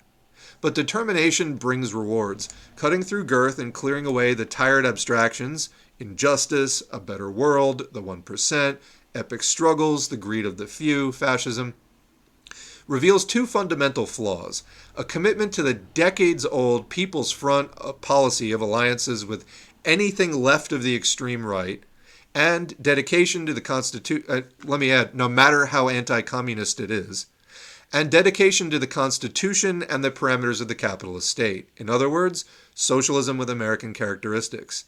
What follows, and again, Caleb Maupin was rightly criticized not just for appearing at neo fascist conferences in 2018 with Alexander Dugin, for example, uh, but for pushing this kind of stuff as well. Uh, where were we? Dedication to the Constitution. In other words, socialism with American characteristics. What follows is an elaboration on these two flaws. While the comrades in the CPUSA may be motivated by a genuine desire to fight for the interests of the working class, their program provides no path forward and opens the door to opportunistic zigzags and the internal rule of bureaucrats continuing the People's Front. This is far from an exhaustive chronicle of the ups and downs of the Communist Party, a job that E.J. Hobsbawm described as presenting unique difficulties. Rather, and there's footnotes throughout this. Uh, rather, reading the CPUSA program allows one to reflect on the rise and fall of American communism and the world socialist movement more generally. At its height, the party contributed several victories to the class struggle in the United States. It carried out exceptional work in organizing the unemployed during the Great Depression, and it defended the Scottsboro Boys when the NW, uh, NAACP refused. The party's victories in states such as Alabama and New York are well documented. The United Front strategy, how the party relates to the political institutions of the capitalist state to win members and strengthen the fighting power of the working class, began during a period of global defeat for communism. Having emerged victorious from the Russian Civil War, the newly formed Third International, or Comintern, Communist International, expected a quick succession of civil wars and communist victories across Europe. But soon after, defeats in Germany, Poland, and Hungary, I would add also missed opportunity in Italy, augured ill. The working masses had not rallied behind the banner of the communist parties, and the Bolsheviks were left isolated in Russia. After fending off his ultra left detractors, Lenin oversaw the entry of the communist parties into alliances with non communist working class political forces, including social democratic parties, under the explicit condition of retaining organizational independence and freedom to criticize the reformist leadership. In theory, the United Front was sound. Principled alliances with reformist parties were scrapped when Stalin came to power. Um, I mean, let's continue. But the communists had zigged right only to zag left during the third period of 1928 to 1933. The People's Front, America's version of the Popular Front, began a final lurch back to the right in 1935 in the context of impending war and the rise of German Nazism. Ben Rose described the People's Front as a quote, gradual shift toward a search for alliances and influence with the leadership of organizations believed to be instrumental in fighting domestic and international fascism, as well as those capable of pressuring the Roosevelt administration. Unquote. Tactical alliances with a section of the capitalist class subordinated working class independence to the goals of capitalists. The goal of socialism in America was abandoned, and in 1937 the party dropped its slogan, Toward a Soviet America. The day to day practice of fighting for reforms submerged the goal of a classless society and socialism with American characteristics, socialism, after all, being just as American as baseball and apple pie, became the norm. As Mike Macnair explains, quote, official communist and Maoist parties committed themselves to rejection of the most elementary Marxist principle. What are we talking about Maoist parties in 1937? So this is again, I'm not uh, totally on board with these people, but it's an interesting read. Not really sure what they're talking about there. Um, the independent political organization and representation of the working class in favor of democratic, unquotes, coalitions which repeat the projects Marx and Engels fought against, or worse, in favor of coalition for national independence, which support the working class to the party of order. Okay, I mean, let's let's also again consider the context of World War II being right around the corner. Um, again, read Dimitrov because I think it's fairly clear uh, why a lot of this happened. But anyway, uh, in other words, they're over more critical of that than I would be although the abandoning towards the Soviet America for just the reforms that's inexcusable and was fought against. Um, you know, you could say whether he was just the loyal opposition or not, but it was fought against by William Z. Foster and other elements um, within CPUSA, even at the time. But continuing, the call for a People's Front continues today. In the name of fighting the extreme right, a nefarious entity that is inadequate and incompetent, and backward one moment and fascist the next. I'm not really sure where that criticism is coming from, but anyway. Uh, the program urges unity with all progressive forces in defeating the extreme right's implicit and explicit drive toward fascism. That's a quote. Divisions within the capitalist class, quote, contain opportunities for working class and progressive forces. On some issues, the more moderate, more realistic sections of the capitalist class and their political operatives move parallel to the people's movements as important through uh, oh as important though partial and temporary allies. They can be pressured to adopt a more progressive stance by the strength of the people's movements and mass sentiment. Unquote. The program encourages alliances with the Democratic Party because it is, quote, not identical with the Republican Party, which when you really step back and just look at that, that's a bad reason. The Democratic Party's history, the quote, main vehicle used by African American and Latino communities to gain representation, as well as the main mechanism used to elect labor, progressive, and even left activists to public office, unquote, supposedly, dem- I'll say mostly in the past, but whatever, um, or at least some of that mostly in the past, particularly the labor um, activists, uh, supposedly demonstrates differences with its elephant brother. Furthermore, alleged rifts within the party can be used to workers' advantage. One reads, quote, There exists an internal struggle within the Democratic Party among centrist forces who collaborate with the right wing. I'm sorry, if people are still calling the Democratic Party centrist, they're just it's irrelevant. Uh, whatever whatever else they're probably going to have to say about that particular topic. Um, Democrats are right wing. Anyway, uh, there are centrist forces who co- collaborate with the right wing, centrist forces opposed to the right wing, and more progressive, even socialist trends. Unquote. Any desire to build a mass party must bow to the existing facts of the power of the capitalist state and the constitutional regime. With friends like these, dot dot dot, calls for an alliance with the Democratic Party and the NGO complex against the far right are equivalent to asking the fox to guard the henhouse. I wouldn't even say it's asking a different colored uh, well, okay, but um, really, the Democrats and Republicans they're they are part of the same system and funded by the same people. So yeah. Anyway, the fox eats its plump ward every time. Such proposals are the equivalent of trusting the bourgeoisie of the French Third Republic to eradicate the threat of a clerical monarchical Thermidorian reaction. I'm sure most people are not going to get that, uh, but they threw it in anyway. During the Third Republic, the proletariat was lured away from independent politics by liberals who incessantly hollered about a grave threat to the Republic as justification for uniting under one banner. With danger knocking at the door, this was no time to wage the class struggle. How often do we hear that today? Karl Kautsky explained the reality behind the facade. Quote, the bourgeois liberal politicians have, have every interest in the struggle against the church but no, by no means in triumphing over it. They can only count on an alliance of the proletariat as long as this struggle continues. Unquote. So yeah, I mean that's uh, the bourgeoisie kept around elements of feudal reaction in order to shore up their power. Ultimately, a definitive victory is illusory. The imperative to unite against a bigger bad never ends.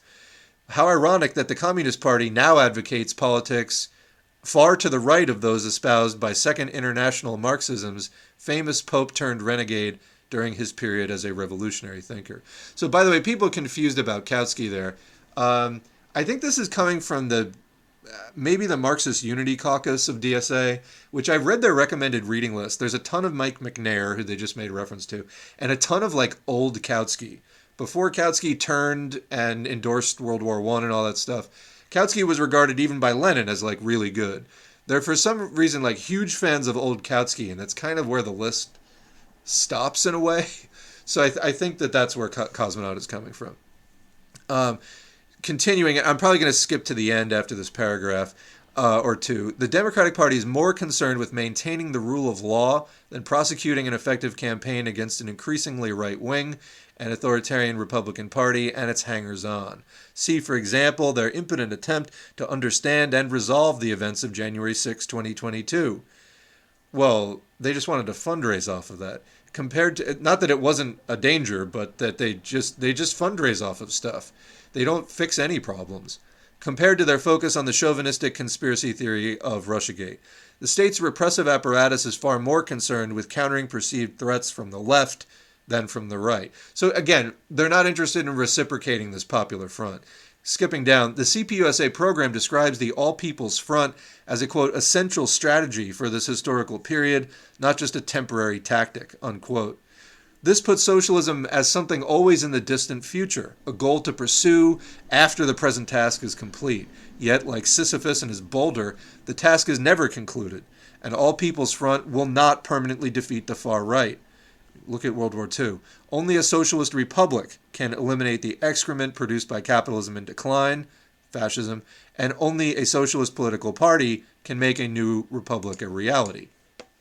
Okay, so let's just skip to the end here. Um, Today, the Communist Party USA rests upon a mixed historical legacy marked by moments in which it acted as a vanguard of the working class in the highest sense of the phrase, about 80 years ago, as well as a long period in which it continues to be plagued by the lowest possible opportunism. In criticizing its present class collaborationist platform, we hope to provide a resource to those in the Communist Party chafing under this orientation, and I agree. As in the Democratic Socialists of America, the time has come for genuine communists to rebel against the dominant opportunism of the largest organizations of the working class political movement in the United States. We encourage Marxists in the Communist Party USA to begin openly discussing the course and future of their party and the entire socialist movement.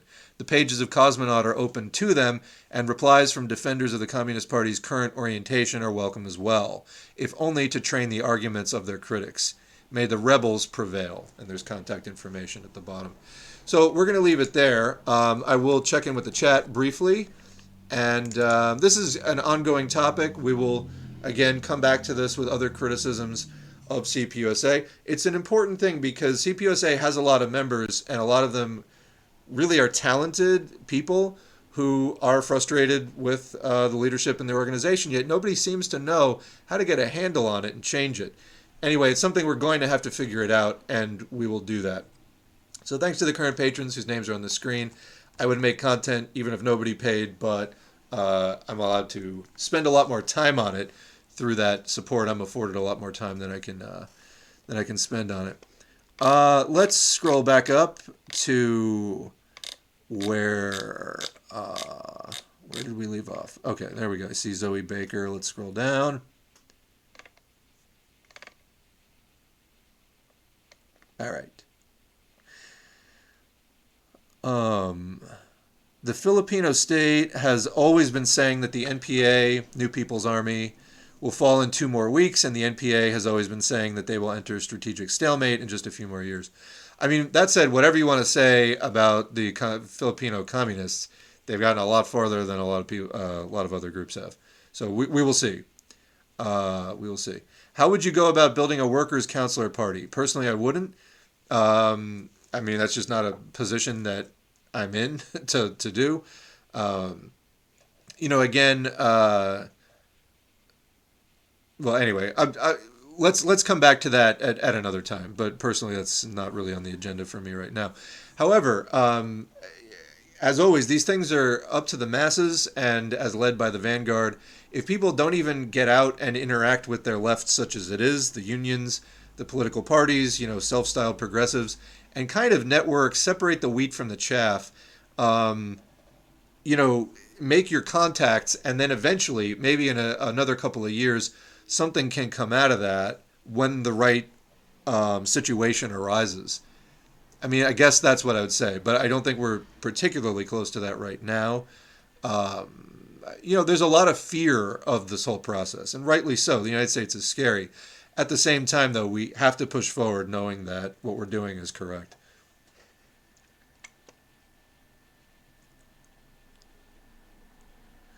I just stumbled on this stream. Welcome. I think subbing to Chapo Trap House added to that. Bernie really got me into left leaning politics in 2016.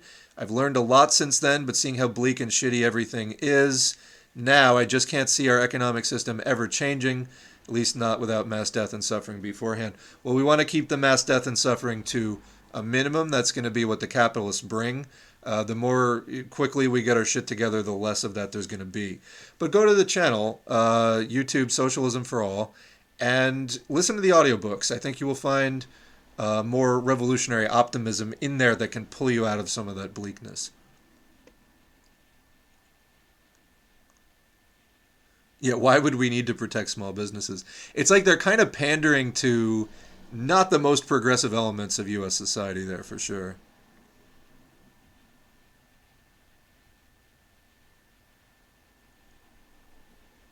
This reads like a high school kid trying to write up an essay the night before it's due. I kind of thought the same thing, to be totally honest. And, like, obviously, I mean, it's reasonably well written and it hits the major points. It's just not that good, you know? Yeah, that was CPUSA. Yeah. It is it's hella boring. This is a done. Okay, yeah. Um, on small businesses, isn't one of the biggest workers' issue wages? If it's well known that small businesses can't compete with big business when it comes to giving them a minimum wage, uh, there you go. The needs of workers and small business owners are contradictory to one another. Their gain is our loss. We are the 90%. Yeah. Um, I mean, ultimately, small business owners, they may be, they may have smaller teams of lawyers and they may be more feckless than the big capitalists. Um, you know, I've worked for my share of small businesses and you know, yeah, they can definitely be shitty. Sometimes though, you have more leeway because they um, are they don't know what they're doing as much. Like in a way, it's almost easier to outsmart them sometimes and like kind of get what you want. It depends. Um, you know, a lot of them they started a business like they're not that good at it and so on versus going up against a big corporate machine. So there's you know advantages and disadvantages the bottom line is that capitalism ruins all the petty bourgeoisie anyway. So I mean, like uh, as far as you know, communists being like, we're going to protect small business. What? I mean, just the progression of development like puts them out of business. So anyway, it's socialism with American characteristics. Damn, literally said that the second I typed it out. Yeah, exactly. So this, I mean, this is what they're going for, and. Uh,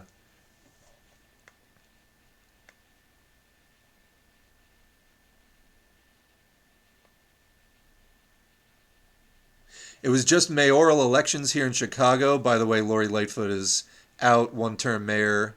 First one term mayor in 40 years. I, I did see that. But I kept hearing how small businesses were the backbone of Chicago. Yeah, right. Workers are cut the BS. Uh, workers are cut the BS. There we go. All right, punctuation is our friend. Um, but yeah, I hear you. I mean, no, the, the masses are the backbone of Chicago and all of society uh, petty bourgeoisie are just the um, you know lowest tier of exploiters. And you know, there's there's movement back and forth sometimes between the proletariat and the petty bourgeoisie. Not as much as in past eras. There's still a little bit. It's mostly downward at this point. Um, you know, you get some petty bourgeoisie who realize that they just kind of got lucky for a while and they'll be back to being a working stiff eventually. Those people, you know, it depends, I think, where you've spent the predominant amount of time working. You know, have you been a small business owner or have you been an employee? And that's probably going to, you know, people who've spent more time as a small business owner, been relatively more successful with it. They're probably more likely to think of themselves as like, you know, temporary, temporarily embarrassed billionaire or whatever Whereas, you know, ones who have been employees as well are probably a bit more grounded in uh, this is again probabilities, not every last person. If you want to read a book that uh, goes into the oh, there's a whole debate about free speech for fascists. Uh, we need real MLs to split from CPUSA. So that was the point of PCUSA, Party of Communist USA, and then they ran into a lot of problems as well. Um, so yeah, it's the question of where do you go from that point. Uh, you know, the people are do we change CPUSA or do they split? Well, the split was tried, and then they had a lot of these kind of like you know uh, Pat-Psaki Nazbali type problems, um, among other things. I was not impressed. With CPUSA or PCUSA was pretty active when I was starting S4A. I was not impressed with the way that they were uh, interacting. So. Um, yeah. Um, as far as splitting, you need somewhere good to go, and uh, that is something still emerging. Uh, like I said, I would I would I would give Politsturm a, a serious look at least at this point. Uh, if people really are looking for something. Uh, or you know, can you change CPUSA? You know, I don't know. I don't know. I think the the jury is out at this point.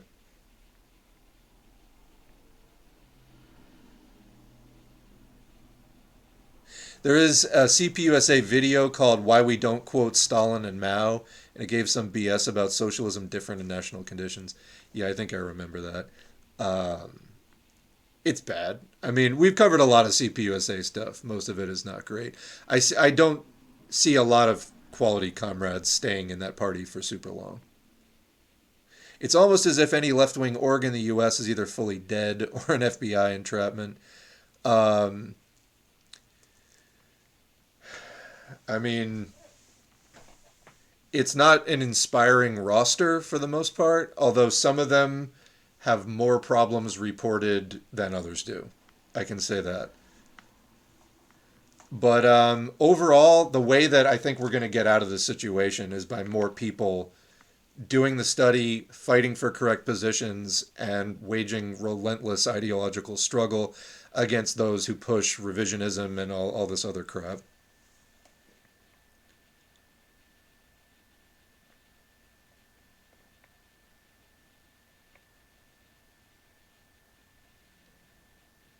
Yeah, I mean, Maoism proper wasn't a thing until like much later. I think they were talking about like people who just like Mao, but even then, like, yeah, that definitely wasn't a thing. That was a very strange uh, statement. Sadly, in France, the actual leader of the traditional Communist Party, F. Roussel, is kind of a red brown joke here, almost Islamophobic, telling us to eat meat and pro liberal shit. Uh, not saying the terms about the class struggle. we really hope a better convergence between the different left parties for our next elections. That, again, I'm calling for the exact same thing: is left coalition. I think that people need to form a left coalition out of. None of the parties is very big in the United States. Uh, Dem exit to left coalition, and read read your goddamn Marxist texts, you know, so that you know what you're doing.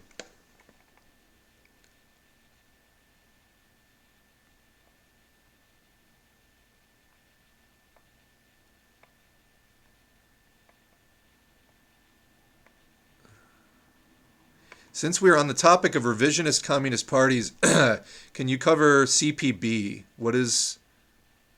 Oh, CP. Britain's Road to Socialism. Okay, I will take a look at that. Didn't PCUSA start hooking up with the PatSocs? I don't know. I really haven't seen much. I know there's a few people in PCUSA who like message me from time to time. Most of them have been reasonably reasonably polite. Um, they had a big scandal kind of a few years ago with the guy they were running for Congress. I thought the behavior of the party was despicable around that. Um, that cemented them in my mind as kind of a, a ridiculous joke. And my understanding is there's one guy who runs like all of uh, PCUSA, Angelo Di Angelo D'Angelo, and uh, like when people started criticizing that situation around their congressional candidate a few years ago, they literally just like deleted their Discord server so people couldn't talk about it. I mean, it's just pathetic behavior. And then another group split off, the American Council of Bolsheviks, which they describe as a pre-party formation. Um, there's like 10 people in it. So it's, you know, it's not very big. And that's why I say, you know, overall left coalition. If people want to form their like study groups and stuff like that, you know, totally fine. But um, I think calling things a party when it is really more of like a reading and discussion group is not really helping anyone.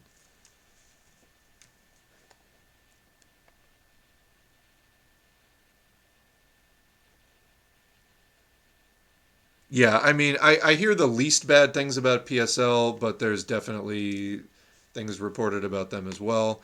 Uh, you know, me sticking my head back in the Brian Becker thing because he is both a co-founder of PSL and the national director of Answer, made me realize like, oh, so there's a ton of like uh, revisionism going on there as well. So I don't know, but um, on that note, you know, got to keep fighting. Uh, we will keep up the studies. We will keep pushing. And we'll probably begin the next stream with some of this other stuff that we left off from the Politsturm criticism of CPUSA uh, etc. And um, I don't know. I'm tired. We've been streaming for like four hours at this point, so my mind is starting to wander. I need a break. Uh, PSL Neo Brezhnevites. So yeah, I mean it's like uh, I haven't really heard of an org that hasn't had substantial criticisms of them at this point. So you know, like I said, um, the next thing we we are well actually I don't know if it's the next thing, but we are going to do again, probably a bi-monthly uh, uh, or again every other month. Um, we're going to be doing a COVID update, so we got that coming up, and uh, more streaming, more audiobooks, more of the things that we are doing. So I appreciate you all showing up, and that is it for live stream 85.